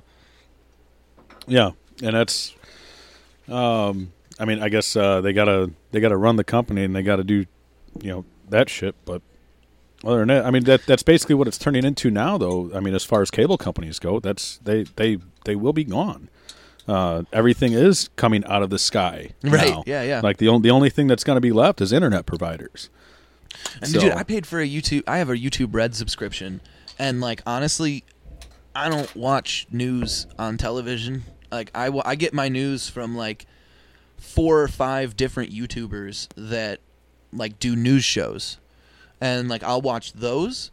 Um, and for the most part, like they're not being paid to have an opinion. They're being paid, or they're being paid because of views. Yeah. So it's like they're going to put out the most, you know, straightforward information as they can because if they're more straightforward than the other guy, they're going to get more views, you know? Yeah. So it's like I dig that. Like it's it's Yeah. it's literally you're you're capitalizing on information rather than capitalizing on your perspective. And I love that. Yeah. And that's that I mean I go to I go to those shows every I, I fucking, you know, like and subscribe all those all those shows Yeah. and join Patreons for them because it's like that's what I want to support. I would rather support, you know, uh, some guy sitting in his basement recording just the raw facts. He did his he did his fucking research. He knows what he's talking about, and he comes out and tells you how it is, and you're like, oh, okay, I'm free to make my own decisions as to what information you're giving me, but you're giving me the straight up information. Like they'll cite all of their, you know, all of their sources and stuff, and you go back and you can double check their sources, and you're like, oh shit, okay, cool. Like I, there was this one guy, um, there's a guy I watch, Philip DeFranco. I watch him pretty religiously. Um, every day at five o'clock he comes out with one, and it, and like for the first couple months that I was watching him. Uh, when I started watching him again, like uh, probably about a year ago, for the first couple months, I was like double checking a lot of the shit that he would talk about that I didn't know if it was like it would. He would say it, and I'd be like, Testing the waters. yeah, I would be like, I don't know if that's true. So then I would go back and check, and every fucking time I was like, damn, dude's pretty dead on about what he's talking about. Yeah. So I've stopped. I was like, yeah, I just fucking trust this guy. Like I trust him. Like, you know, I and I feel like that's more reliable uh, than you know, fucking even local news. Yeah. Like even local news has like Well, this e- weird. Even even then, uh, all the local news you've already seen it on Facebook and Twitter. yeah, You know, really. That's I mean that's where I mean they they literally have a segment now that's what's trending. yeah, It's like oh that that you might as well call it. Hey, this is what we're late to. yeah, right. You know, Yeah. uh, you you've already heard about it, Yeah, so we- here it is again. Yeah, the local news is at nine, and you've known about this since eight o'clock this morning. Yeah, exactly, exactly. no, like I mean, you brought up like supporting on Patreon. Like I, you know, I I think I support uh, three campaigns on Patreon, and the first one is Tom Rhodes, uh, comedian Tom Rhodes, and like you know that reason. Uh, what? Inhale. Yep, I did it. I did it, guys. So I support Tom Rose Rhodes because like I heard him on Rogan or uh, Kreischer or, or something, but like he he made a comment. He's like, you know, I I try to get back to like if anybody ever sends me an email, I try to respond to every single email that I get That's awesome. because I remember when I was there, and if I didn't get a email back from somebody or a letter back from somebody, like it's like, oh man, you know, I guess I'm not, you know, Yeah, I'm not I'm not good enough to yeah. reply to. And uh, I sent him an email, and dude, like within a couple hours, he he was on it. And this is a while back, and like you know, I actually you know a couple emails back and forth, and um, you know, he let me know that he was going to be in Chicago uh, like last September for for a week, and I, I couldn't get the time off of work. But like you know, like it was it was possible that I might have been able to get together awesome. with Hell him yeah. to smoke a cigar, like not not do an episode or anything, but just to sit down and talk to him. yeah, Like I that's the whole reason I fucking do this. I just like sitting down and talking to people. I So like I that that was the first patron that that I you know support, and then uh, this this this little podcast called uh, Collision Shack. It's a like immature. What would you or would you rather? And uh, you know that that type of podcast. And uh, you know, I, I'm too old to be amused by this, but it, it's it's so funny. like it, it's such like they're so entertaining to me. Uh, like you know they I I I uh I was tooling around on on Patreon and like it was before they even announced that they had a page. So I was I was their first No Patron, shit, yeah. that's cool. so um, and then uh, the bearded idiots, like I, their show just fucking grabs me. Like I, I, I love listening to them. Uh, you know, three dudes drinking whiskey out of Texas. Oh hell yeah. You know, and um, you know, like I was, I was, I, I started supporting them before I was on their show. You know, so um, you know, I guess I'm, I'm, I'm pretty, pretty picky when it comes to that, but um, I don't know. I guess bottom line is like I, I, I support shit that entertains me. Yeah. You know, it, which, you know, uh, kind of few and far between. It's not like I have that much disposable income to. Right. Well, I mean, I mean, Throw that's, around. that's the cool thing about Patreon and and about well, really any of like the campaign you know deals that we have. Like, you know, you're able to literally put your dollar towards something that you support. Yeah, You know what I mean? That's awesome. that, That's, that that was another thing. Like in the in a Twitter group that I'm in, like it's a podcast group on on, on Twitter. You know, like a private message group, and um, this one this one podcast. I'm sorry, I don't remember their name, uh, but you know they were talking like, yeah, you know, we're set up a Patreon or we're going to set up a Patreon. He's like, he's like, I don't know if I want to do this anymore. Like, I'm not getting any any feedback. You know, none of this. He's like, I put so much time into it. And like I told him, I was like, well, you know, do you enjoy doing this? right. Like, yeah, I enjoy doing it. it just doesn't seem worth it. You know, I was like, well, you know, is it a burden? It's like, no, it's not a burden. I just don't. It's like, and he's talking about setting up a Patreon. I was like, look, dude, like, I've never listened to his fucking show, Right. but like, I'm I'm also about like, you know, look, if this is something that you want to do and it makes you happy, I'll support that. You know, unless you're, you know, killing kids or some shit. Right. You know, Well, I mean, that kind of goes with, back. with, with, within reason. You know, it kind of goes back to why I I support like the idea of universal basic income. Um, you know, if if it was like a thousand dollars a month, no one's living on twelve thousand dollars a year. yeah. Um, and then if it is a thousand dollars a month, maybe it is that person who it covers their rent and their car payment, and then what do they do with the rest of that time? Like even if it is like, okay, I'm going to quit my job and live on this twelve thousand dollars. Let's say somebody actually does that. At a certain point, people get bored. Like we Yeah. get everybody gets bored, and Yeah. then they start doing something that they really enjoy. And even if it's video games, at this point, you can support yourself playing video games. Yeah. You know what I mean? Like Yeah. you can make a legit living playing video games. So like if they just start doing something they enjoy and they put all of their effort into that, it's like you know, at, at some point you're going to start getting works of passion out of people. And like I feel like that's like for, with this guy, right? If, if if he really enjoys it, if he really really enjoys it, and it's not a burden to him, you know, if he continues to do it and just is consistent and and stays at it, like it shows that you enjoy these things. Yeah. It shows in your in the product that you truly are you truly care about it. You know, and if if that's the case, other people will too. Like you know, if somebody's gonna go, this guy really fucking cares. I don't see why I shouldn't. You know what I mean? Yeah. Like at some point, there's somebody out there. There's 350 million people in this in this country, and like, I think Joe Rogan has the most popular podcast and still gets like 20 million downloads. So that's not uh, even. he had he had over a billion downloads last year. well, I mean, over But, all of his yeah, podcasts, just- but I mean, like I- on, I on a single podcast. I think I think each episode is like average like four million, something like that. Which is a fucking tiny Yeah. amount of the population, Yeah. and Well, yet no, that- there I are mean, float tanks everywhere across the country yeah. now. I, I go to float sixty on on, a, on at least a monthly I, basis. I was gonna say I heard that they're, they're they were a sponsor at, one- uh, at one point of the show, or that you were talking about them. no, like- no, like I. I mean, I, I talked to her. the The owner, she doesn't smoke cigars, and it's like, ah, all right, I'll I'll leave you alone. You know? but no, uh, I mean, if anybody does want to try out Float sixty, if you use uh, my username B Stessel, um, like they they have a referral program. Oh, okay, okay. So, um, like every three people that go, like I get a free cryo session or something like that. Nice, So- nice, nice.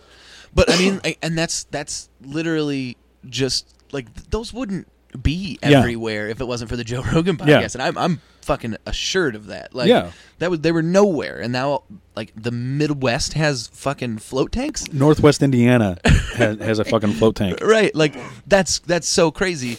So it's like Now, now before like I mean, we should say that like when we talk about universal ba- basic or whatever the fuck it's called, uh, universal income, uh, like that that is a a case scenario uh, as you know when um, artificial intelligence just Right. takes like just an insane number of jobs away from the general public. my job. Yeah, I drive. I drive Yeah. and deliver for a living. Yeah. So I mean that's that's that's one of the job like I'm my job is potentially in danger in the next five to ten years because of artificial intelligence. well, it's even which- my job. I you know I, I operate a crane that picks up coils. Um, right. you know that I, I was thinking about it the other day. It's like you know this could this could easily be automated. Like it would be fucking expensive for the company, but the company you know gets a billion dollars a quarter and They in don't profit. have to pay insurance on the. like, Yeah. They don't have to pay health insurance on all of those machines. like, I was saying, but I mean, I mean, my whole plan is like, man, if I get twenty years out of this company, I'll be fucking golden. hell yeah. You know, because that's uh, that's either a a rough early retirement or I'll be doing something better Right. by then. You know, uh, hopefully a couple of good investments or you know whatever. Uh, it's not like I'm pissing my money away. But it's like how many people aren't doing what they want to do at all. Most everybody, Right, because they have to they have to support their family and there's nothing wrong with that. Like there's nothing wrong with you know putting your your passion project aside to make sure that your family is fed. I I'm 100% behind that, but you know, at what point do we say like "Oh, we've got a really major mental health crisis in this country and everybody's doing shit they don't want to fucking do. Yeah. You know what I mean? Like, Yeah. yeah, you have those, you know, like you'll see it once again in the media. Like they'll they'll do these cases of these people who, you know, rose above their situation and and and went and did this major amazing thing. But that's not everybody. Yeah. It's 350 million people. One person doesn't tell me that it's possible. One person tells me that luck and situation really played into that person's hand. Yeah. You know what I mean? Like, I mean, being a comic, the first two years is just being is just getting good. Like it's just getting to the point where you can reliably be booked on a show and Or do getting well. getting ready to almost start learning to be good. Exactly. Uh, you know, i- if anything that I've learned through the different podcasts that I listen to is, you know, it's it's definitely a labor of love. Oh, it's, yeah. You know, eight to ten years of just fucking, uh, living in a shack toil, and toil, yeah. absolute toil. And it's like you know, you you go the two years to get good, and then after that, it's like it could be a year, it could be ten years after that two years. You know, to until you just to be good, like you're Yeah. just gonna be good for a long fucking time, and then hopefully at some point through your persistence and work, someone notices. and you you you gain a popularity. Right. Hopefully. That's the best case scenario. But like, I come across guys all the time that have been doing this for 12, 13, 15, 20 years, and they're still at the same open mic I am. You Yeah. know what I mean? And it's like, I get told all the time, "Well, good thing you have a job, you know? Like so you have a good job, so, you know, at least at least you can pay your bills." And it's like in my head I'm like, "No, that's the worst fucking scenario Yeah. I could be in." Yeah. Like, Yeah. like that I have bills that I have to fucking pay and that. I'm, I, that I'm trying to support myself while at the same time chasing after like, like there are so many days where you know I'll get off I'll get done doing open mics and on my drive home I'm just like is this worth it like I've gotten parking tickets and I've gotten all this stuff that just costs me more money to do something that like literally the only reason I'm doing it is because I want to. Yeah. you know what I mean? Like no one's pushing me to do comedy. No one's like Keegan you should do comedy. You should always be doing comedy. Like no no one no one says that. The only person that says that is me. Yeah. and it's like you know it's it's a true passion that I have and that I know that what I'm doing is something that I'm 100% into you know what I mean so it's like when I say like you know we have a mental health crisis in this country and and it goes a lot to the fact that people have to do things they don't want to in order to survive like you know I, I just feel like that's that's we're doing a disservice to people like we're not letting people just do like I don't know, man. I feel like there's just so much more to life. There's so much more to this Yeah. than than just waking up every day and going to a job. Like Yeah. Eh, it, they're, they like you should enjoy it. Like th- we don't get you don't get this for very long. I don't care what you believe in as far as you know an afterlife or whatever. The time that you have on this planet is limited. That is a fact. Yeah. You know what I mean? And if you don't enjoy it, then what were you here for? You know what I mean? And and, and that's I don't know. If anybody takes anything away from anything I ever say, I would like it to be that I just want you to have a good time. I just want people to have a good Yeah. time. I want I want I want if if everybody who hears my voice ever just lives a great life post hearing my voice, I I can die happy. Like, Yeah. you know what I mean? Like Yeah. I just I I I have enjoyed I enjoy hearing your voice, Keegan. Oh, thank you. Thank you. I have enjoyed being on this planet sometimes. yeah. you know, and it's like if anybody can just have that a little bit too. I, I that's yeah, I just think we should all be working towards that. I think everybody should be worried about their fellow man. I, I Yeah. think everybody should be worried about That's uh, Bill and Ted. Yeah. Be be excellent to each other. Excellent to each other. I- Fuck that, that- yeah. That's what they learned from the future. Fuck yeah. And that's like the there, there's a little cartoon circulating that's uh, an, an alien coming out of a, a flying saucer, and he's got this piece of paper. He's, I hold the secret to humanity, or or whatever it is, and you know that people are looking at it like, oh, oh yeah, all right, Yeah, that and, makes sense. And and they look at it and they read it, and it's like, don't be assholes to each other. It's that fucking simple. Don't be a dick. Yeah. Learn how to deal. Matt Yeah. Wixon. Yeah, that's uh, the two commandments. You know, stop stop getting offended over every little fucking thing. Mm-hmm.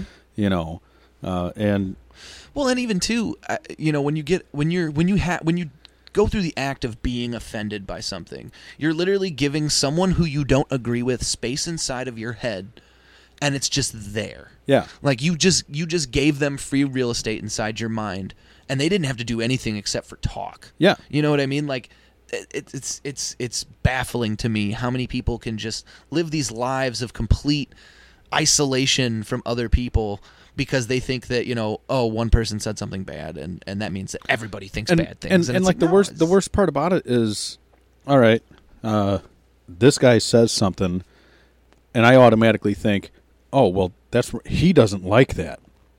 I I don't fucking know you. Uh, Right. What what gives me the right to tell them that you're mad? right Like, how am I going to get offended for you?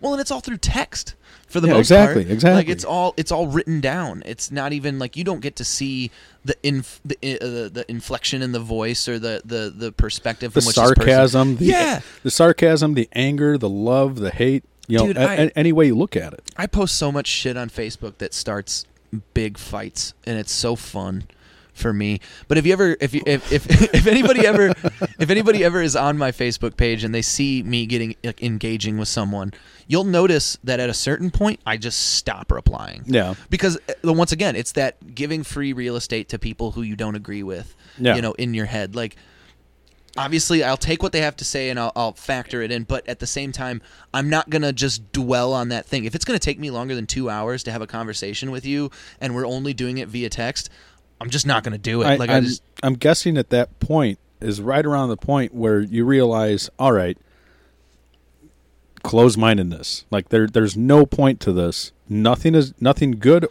is going to come out of this. Only bad, and nobody's mind is going to get changed. right. You know, and that's and that should be where it fucking stops. What what I've learned and what I've noticed is that if a if a comment thread go, on Facebook goes longer than 50 comments, it's completely degenerated. It's a shit show. Yeah, it's completely degenerated. No, everybody has made their best point, Yeah, and everything else past that is vacuous crap. yeah. All right, so so so today, uh, uh, uh, again, Alex Briseño, like he posted. Uh, I, I don't know if you heard about the the woman who posted a video. It's it's old news, but now it's surf- surfacing. Uh, but some woman made a video of you know uh, embrace like period shaming and, Oh, yeah. embracing the the like I you know she's smearing supposedly period blood all over and like so Alex Briseño, he's of Latin descent. So a lot of Latins commenting and there was a lot of oh, this is some white people shit. Which all right. Which it is. Yeah. I mean, if we're gonna be honest. yeah. So but but I mean I posted this like uh uh, but I said like yeah, it's been found out that like she's just a starving artist actress slash model that's trying to gain attention and promote herself. Uh, you know, gain gain interest and whatnot. no publicity is bad publicity. Exac- exactly. Exactly. But then, um, like, so, so most, the majority of the comments were, "This is white people shit," and one one girl posted a comment. She's, you know, I, I I forget exactly what she said, but I replied. I said, "Hey, thanks for not turning this into, you know, this is white people shit." So she responded. She's like, "Oh well, you know, I was gonna say." You know, this is some white people shit, but I didn't want anybody getting overly offended by it. And then, like the the inquisitive look emoji. So I replied, I was like, look, like I don't get offended. This is just Right. what everybody else is saying. Right, That, that's the only reason I brought it up. You know. Yeah, well, and that's that's. I feel like what's happening now. It's not okay. So it's not a bad thing per se that people are more conscious of the way that their words affect others.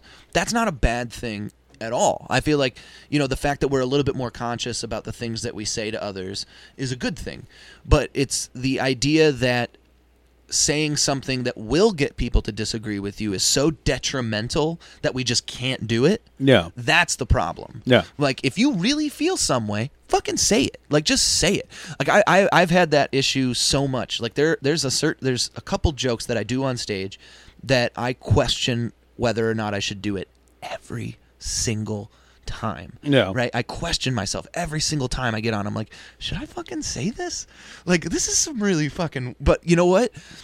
You got It my vote. right? But it would, but it wouldn't be genuine. It wouldn't be me if I didn't say Exactly. what I've what I thought. I wrote this down. I think it's funny, and everybody I run it past thinks it's funny. Yeah. So like. There's no reason for me not to do it because it's a legitimate thought that I had. It's something that I wrote down. I, I don't necessarily believe it, but like, Yeah. But I, but it's funny and it's something that I, I, I, you know, I felt and thought would be fun, other people would think is funny. So why the fuck wouldn't I say it? You know, like Yeah. why why do I why was I like I have this all the time now where like I'll start thinking like I shouldn't say this and then I'm like fuck it I'm going to I'm to do that joke. And my immediate thought after it is like why would I be afraid of just being me? Like that's Yeah. that's what people came to see. My name is what's on the flyer. Keegan Damron is on the flyer. So why the fuck wouldn't Keegan Damron show up to that show and be Very- Keegan very Damron? good point. You know, I mean, it's Coffee Black said something to me that has completely changed the way that I approach shows.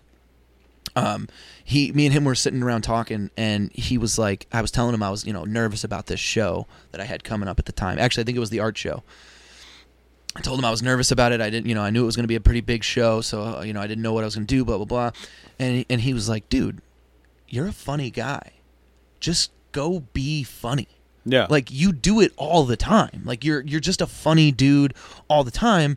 Go be funny. you I'm do you, boo. right. And I'm like, and it, it was such a simple concept, but it like clicked so hard. I'm like, oh shit, yeah, I am a funny dude. I'm just gonna fucking be funny. Like yeah, you know.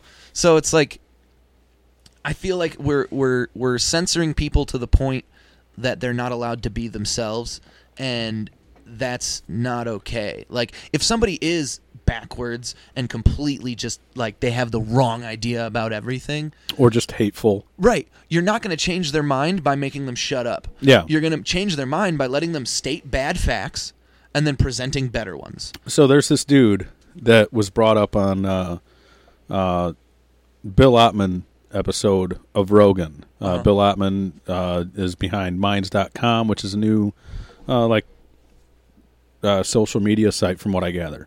Um, but what was it called it, uh, Minds Minds.com. okay So it was real brief. It was real quick. But he brought up this dude named Daryl Davis, and Daryl Davis. I didn't know he was a, musi- a musician until I looked him up. But I guess this dude, he's a he's a I, I don't know how old he is, but he's a he's a black gentleman who started befriending members of the KKK i heard about this yeah and just through talking to these guys, he ended up getting like 200 members of the KKK to leave. right And like that, that right, that, that's the power of conversation. That's the power of having an open mind, right you know? Uh, and that, that just fucking intrigues me. uh, you can say what you want about vice because I, I definitely have some reservations about the the organization um, but they had a piece about the charlottesville uh, protesters, and they they sent an Arab woman to go and meet with them, like these these basically white nationalists. Yeah. and it was it was it, it was moving almost to to watch how her interacting with these people for uh, an extended period of time like she spent like a week with each of these each of these guys it was crazy to see their interviews before she showed up and then to see them afterwards because they had now been given a perspective that they didn't have before like a lot, Yeah. of, a lot of these guys never met someone of color at all Yeah. and they just had this this idea in their head of what that was or who those people were and they never questioned it and then they met someone who obviously was a good person Yeah. and happened to be a person of color and they're like oh shit like maybe maybe what i thought was weird A- and that's the thing is like let them speak so that we can tell Exactly. them how, how wrong they are and we can show the- them See see the other side. yes And that's you know like when when I had Coffee Black here for the race relations episode. Oh. Like like dude, I'm that was a great episode I'm I'm the average ignorant white guy. I don't know shit about that perspective. Dude. Like fucking teach me. it it has been so eye opening for me. Like I, I, you know, I've do D's, I've done black clubs before, I, I- you know, and I, I've, I've performed in front of like predominantly black audiences, Yeah. and the amount that I learn is so great in comparison to anything that I could I could even try to like if, if, if I told you what my expectations for those shows were before and then you looked at my expectations after it'd be completely different because I didn't know I didn't know the crowd. I had no idea you know who who like that perspective. I did I didn't know. Yeah. and then to now where it's been 2 years that I've kind of you know I've I've, I've hung out in that com- in that community I'm like oh shit. Okay cool. Like I get this. I, I I don't I could never understand that perspective but I at least have a better idea as to where that perspective comes from and I and I try to apply that to my everyday life not even just what I do in comedy my everyday life how I interact with people like you don't realize so I I, I, I deliver to hospitals a lot and I didn't realize in myself that I didn't speak to women first like uh, and it wasn't it, You were that guy. Exactly. No, but it, and it's like, I, and it's not. That's not. It wasn't like I was doing it purposefully, you know. But it was like if I wanted to talk to somebody important, like I realized in myself that I was doing something that was I didn't agree with. And then and then after the fact you realize, oh wait, she's the boss. Yeah, I should be one in charge. talking to her. to talk to her. Not the guy sweeping the floor. Yeah. Well, no, it was never anything that bad. But like talking to a doctor instead of a nurse, when Yeah. I'm supposed to be talking to a nurse, is like you know that that was kind of the that was kind of the eye opening experience. But it's it's just one of those things where you know you you kind of have to you have to factor in all that you've experienced into your into your the way you act going forward and there's a lot of things that I think a lot of people do that they don't realize they're doing. Like Yeah. there's a lot of things that are kind of instilled. Like I said, uh, when we were talking about, you know, if there's a crime on the south side of Chicago, what is the first guy they talk to is the one that's just going crazy, completely almost Oh, yeah. incoherent, you know. Ain't nobody got time for that. Right. And then that's immediately when you watch that story, whether you want to think about it or not, that becomes your image of a person Yeah. that lives there. Exactly. But then when you go there and you actually meet people in that neighborhood, you're like, oh, everybody in this neighborhood is just people who are working, trying to make ends meet, trying to, you know, feed their family and get on to the next day. Like they're those people out, far outnumber the incoherent ramblings that's- of the of the the crazy person that the news decided to talk to. when you know, when, when when I worked for the ambulance, I was I was in the heart of Gary and I was in the heart of trailer parks. Let me tell you, there there's not a whole lot of difference between the two. That's. I was know, I was trying to play with this uh, concept on stage, dude. I've been doing this a lot. I talk about like what I'm doing on stage, and I don't get too far into it. But I was dealing with this concept on stage for a while, and I figured out that there's just nothing funny about it. But it's it's it is a pretty crazy thing that like white Southern Americans and inner city Black Americans have so much in common Yeah. that it's it's incredible that those two groups hate each other. Like or like they, they- like it is because like they're they're both deeply religious. Both of those groups are deeply religious. They they both believe in gun rights. Um, they they believe that the government and police should stay the fuck out of their business. They they there's so many fundamental things that those people agree on, and literally the one thing that separates them is where they live and the color of their skin. That's it. Yeah. And but yet, if you talk to either of those groups, predominantly, not all, but predominantly, you know, if you ask them, you know, like what do you, what what don't you like, they'll start to list off things that that other group doesn't like. Yeah. you know. Yeah. And it's like. I don't get it. I don't. I. I. It. It. it and like I said, I wanted to play with that on stage because I. I grew up on a farm, so like, I have that. That's my perspective. What I grew up in, and then as I've gotten older, you know, I've started to kind of hang out in more inner city areas, and so it's like I have the. I. I can see the duality and that. You know that that the the way those things play off of each other, right? Like the way that they don't like them and they don't like them Yeah. for basically the this you know these arbitrary reasons, but they all agree on so many things. Yeah. you know, and it's like, if it, once again, if we're if they were just presented the facts and they were presented each other and they were able to talk, I feel like they would find common ground far more than they could find difference. Oh yeah. And it, you know, like I said, it's just not funny to talk about because it's it's like almost too real for That's- for crowds and audiences. it- it's going to hit home. It, it's going to hit too close to home exactly. to too many people. Yeah, that's another thing that I've had to learn about too is is where to draw the line. I think I was going to see if we had any more in there. one more. Uh, if if not, you were going to have to start singing in constant sorrow or something. so I would, man. I've been dude. Uh, I, you you might by the end of the show. it's it's going well. so while while I was uh, like while b- before we started, uh, while I was running back and forth into the house because I always forget everything, um, I come back out to the garage and I hear this singing and I, I wasn't sure if uh, Keegan was watching a video or if he was uh, if he was doing a secret recording or what. But he's playing or he not playing. He he was singing in constant sorrow from "Oh Brother, Where Art Thou." dude, that's my go-to. I and just love dude, like that it, it, it sounded good. oh, so. thank you. I, I uh yeah, I used to sing in bands when I was like a kid. I'm still kind of a kid, but like like when I, I when I was 14 You years should old. all you should always still be kind of a kid. Yeah. When I was when I was 13 years old, and like actually more more, more or less through middle school, I was like a loser. Nobody Yeah. really wanted to talk to me. I was a smelly kid. I just kind of sat off in the corner. Nobody talked to me. That was cool. I was fine with it. I was the fat kid with nappy hair. you yeah, know. you know.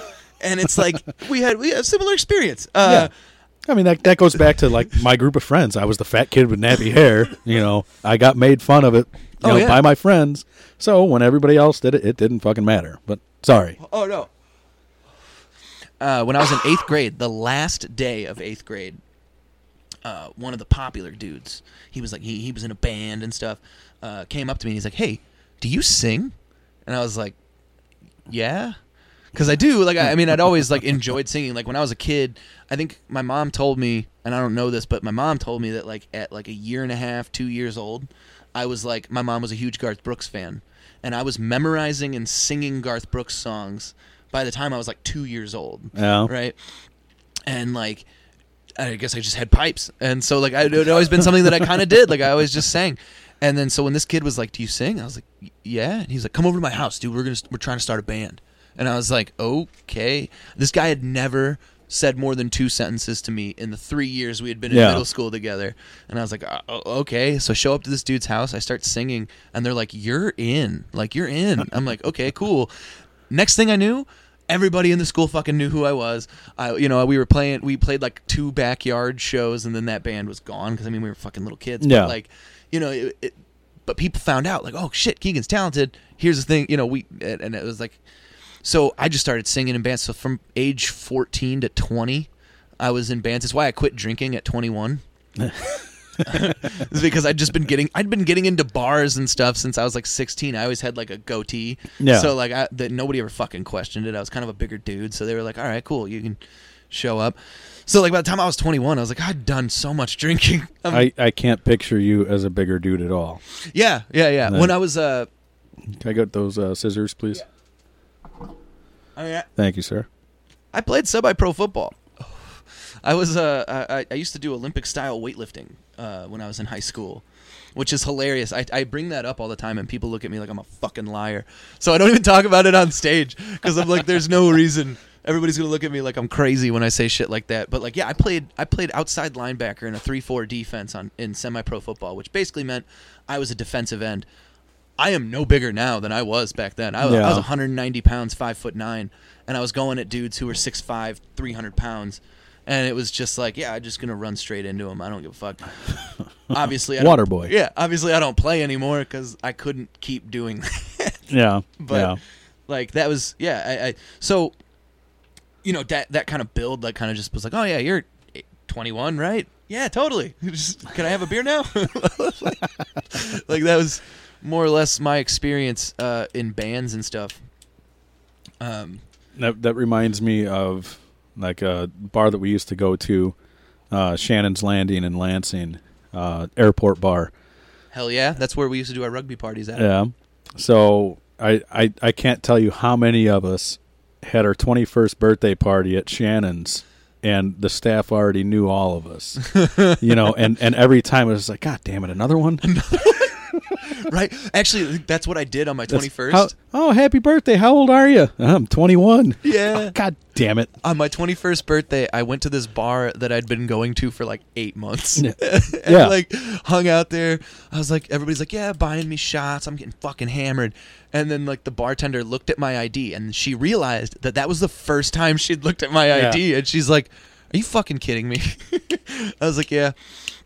Consequently, that place got shut down pretty soon after that. Uh, I don't know what that had to do with, but That'll happen. yeah.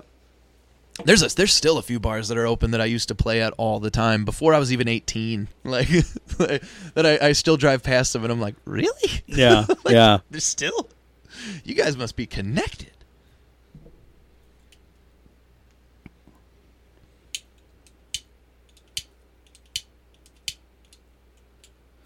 Yeah, great podcast. I'm trying to think. Like I, I uh I think that's why I've kind of taken to comedy so well is just like the fact that I have like the music background. So you you already have the experience on stage and you know that that comfortability factor. even more so to the fact of like I'm used to setting up shows.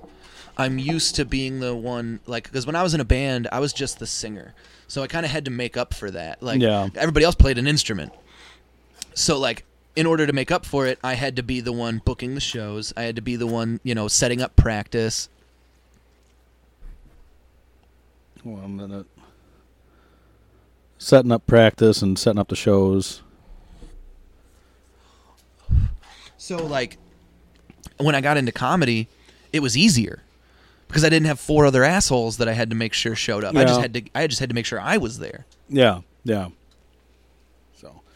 And that now, I mean, you're you're setting up how many of your own shows? Um, well, I've kind of laid off, um, just trying to set up like anything uh, until the roast battles and everything were kind of hammered Yeah. out because that's that is a workload, man. I can imagine like that. I I mean, We I, started in- booking it in October. I mean, in in my Like- opinion, like that's. uh I I would say that that would be the project to focus on, like out of out of any of the other ones. Oh yeah, and then uh, you know I've been working really closely with Jeff Webb, um, as far as like like I was talking about like our summer arrangement or like the things we want to do over the summer with that show that we did at the art theater.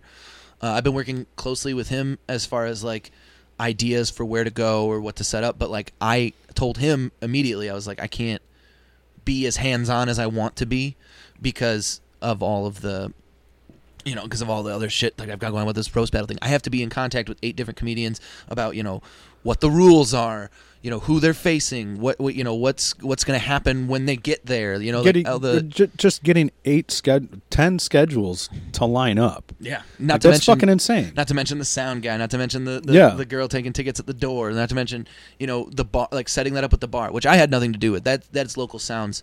They're they're they take care of a lot of the business end of it. That's They're when, awesome. when when I heard that episode with Local Sounds with you, like I, I I've been meaning to ask you. I keep forgetting. Like, do you think either one of those have any interest in cigars? Because like it, like I listened to that episode of yours with Local Sounds, and I definitely wanted to talk to them. Yeah, because Jor- uh, it, it seems like they've had some pretty awesome experiences. Yeah, Jordan, he's been in the music scene forever too. So his whole, I mean, if, if you heard the podcast, if you didn't, it's down now. But um, if You didn't get rid of everything, did you? no, I still have everything backed up. If anybody is ever Well, I mean, you, you could still find it. yeah. Oh no, not online. You can't No? find any. I took them all down. I was because okay. So my original thought was I'm going to turn Keegan and Friends into just the live game show and then the in studio game show. Yeah. Um, But then it was like, I don't know, like if I want, like, because then I started doing the the Moron Bros podcast, or you know, podcast and radio show. So it was like I'm already doing this once a week, like, and and we're you know pretty fucking good about it. Like we, I think we've only missed one week in the last three Yeah. months. So like, I've got that consistently going on, on top of trying to book shows, on top of trying to go to open mics. It's like I didn't know how much I wanted to load myself down with. Keegan and Friends probably come back in some iteration at some point, but you know, for right now, that stuff I took it all down, and I'll probably end up taking that page down, Yeah. um, just until you know, I oh I know I want to dedicate myself to it. Like I, Yeah. I it, it's not something I want to do half-assed because it, it is something that I really enjoy doing. So to put out a lackluster product, you know, it it wouldn't be it wouldn't be true. You know, Yeah. it wouldn't be something that I actually want to do. It'd be something that I'm forcing myself to do, and uh, I don't want to do that. I don't want to. I don't. I don't think it'd be entra- entertaining to listen to, nor do I think it'd be you know fun for me to do. So Yeah.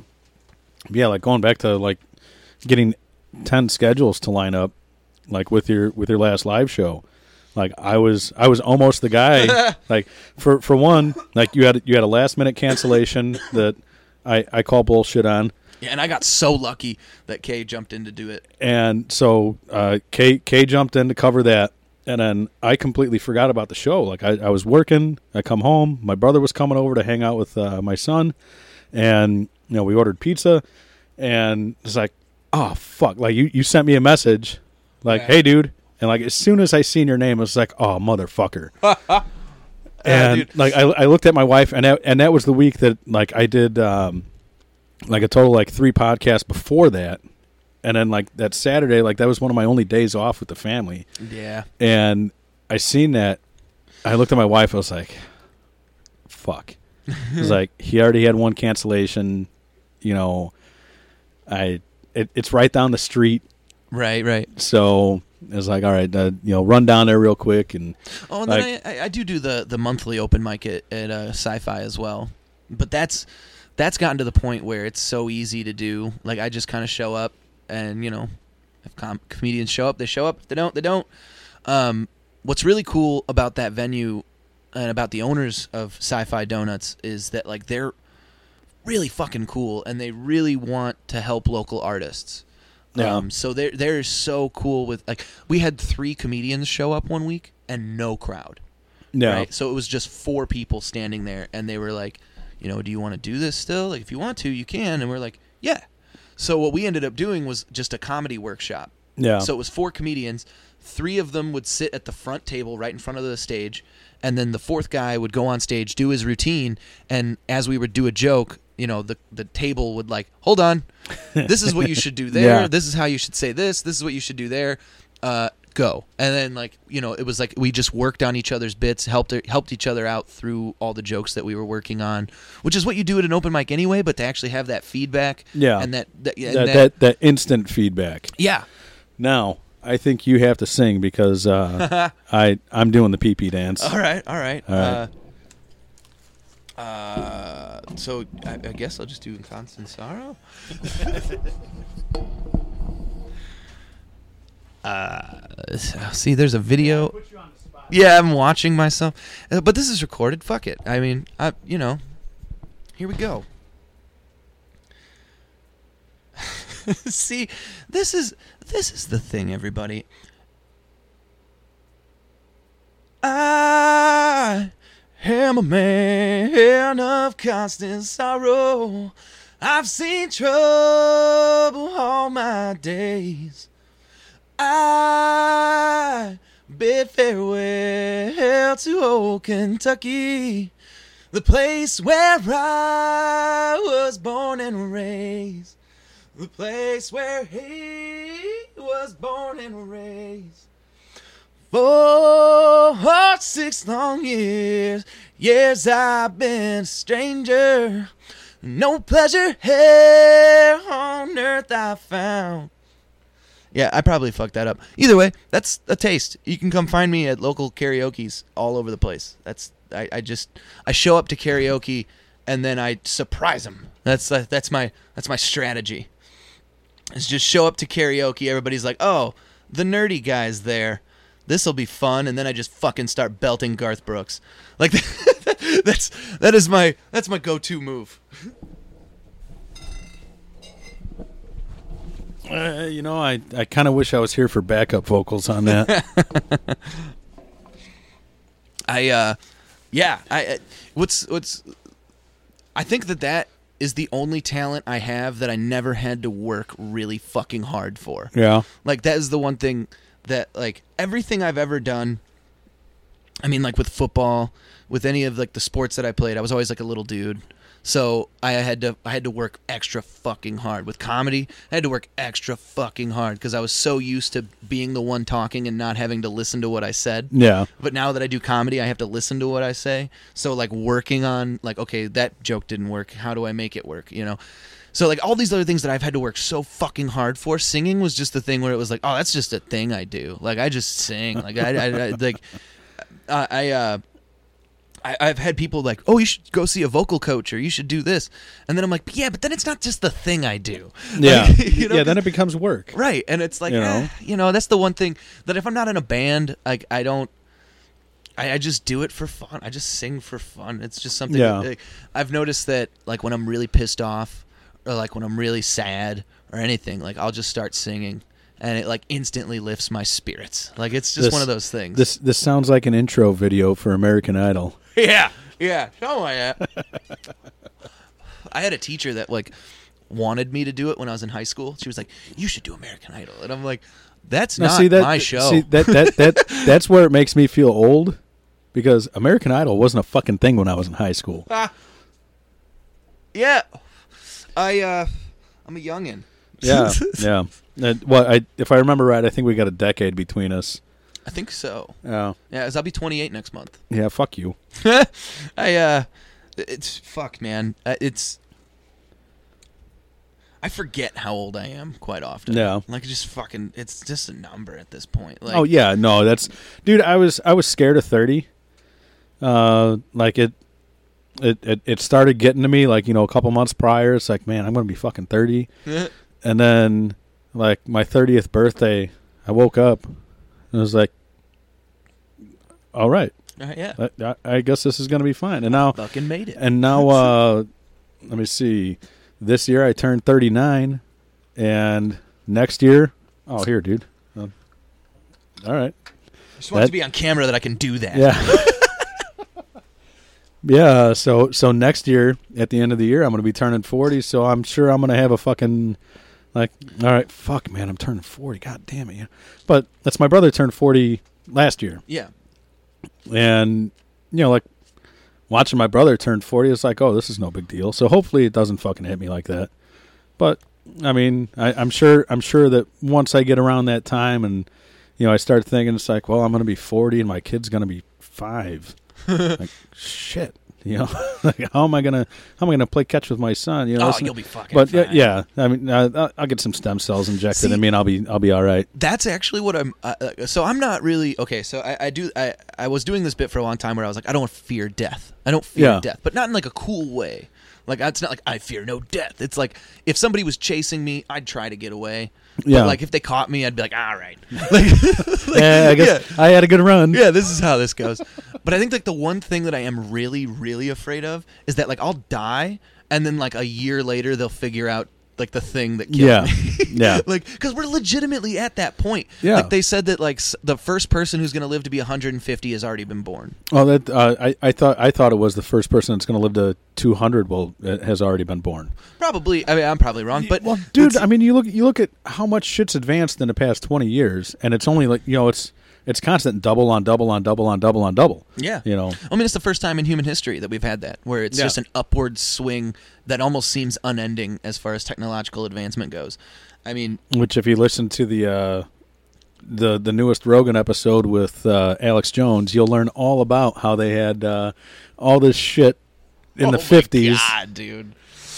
Um, which, which, by the way, can I just point out that it is possible to have a patent before something is invented? Like, Yeah. I just want to point that Yeah. out. Like, because I felt like that was something they very hard, like overlooked so far. Now, now, see, I didn't I didn't watch it. I listened. Yeah. Uh, so I, I didn't see the pictures of the patent that they were showing, but the, Me either. From from what it sounded like, like everything, it, it sounded like everything looked like it was fucking Right. yesterday. But there are something there are some things that are called self fulfilling prophecies. Yeah. Where like Yeah.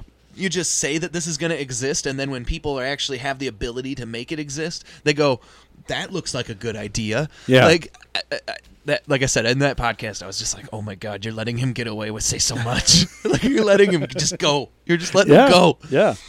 Oh, very very entertaining. Oh my god. So So entertaining. Like I was I was texting people the whole time, like just sending quotes.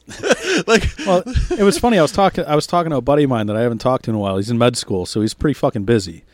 And like I, I was, I was texting him.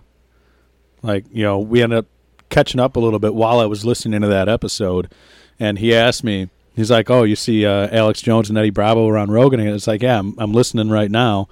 And um, he's like, "Yeah, it's got to be fucking." He's like, "I'm gonna listen to it when I get a chance." He's like, "He's like, yeah, I'm an hour and a half in. Eddie Bravo just walked in, and you know, it's fucking four hours and forty five minutes." dude so hilarious man and it's like in the first hour they're just talking about outlandish shit Yeah. and it's Yeah. like it, it was one of those things where i had to make a conscious decision after the first hour because when they said they were like oh eddie bravo's coming i had to make that decision in my head i'm like am i going to dedicate five hours of my life Exactly. to this and i was Exactly. like yes Well, i am The only, like I, I found I, I didn't even know, um, but like uh, I seen a tweet by Eddie Bravo saying, "Oh shit."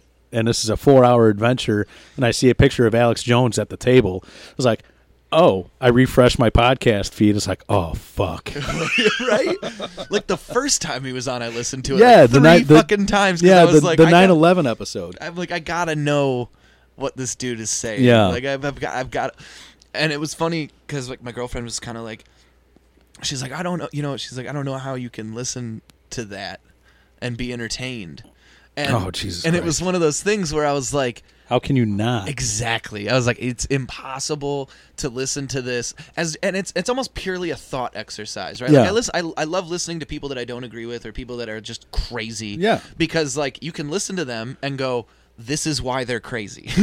you know. It- well, and and then every once in a while you get that gem is like that that gem that's just like, huh? yeah. All right, you ah fuck. Now I got to look into this. You know? Right. Yeah.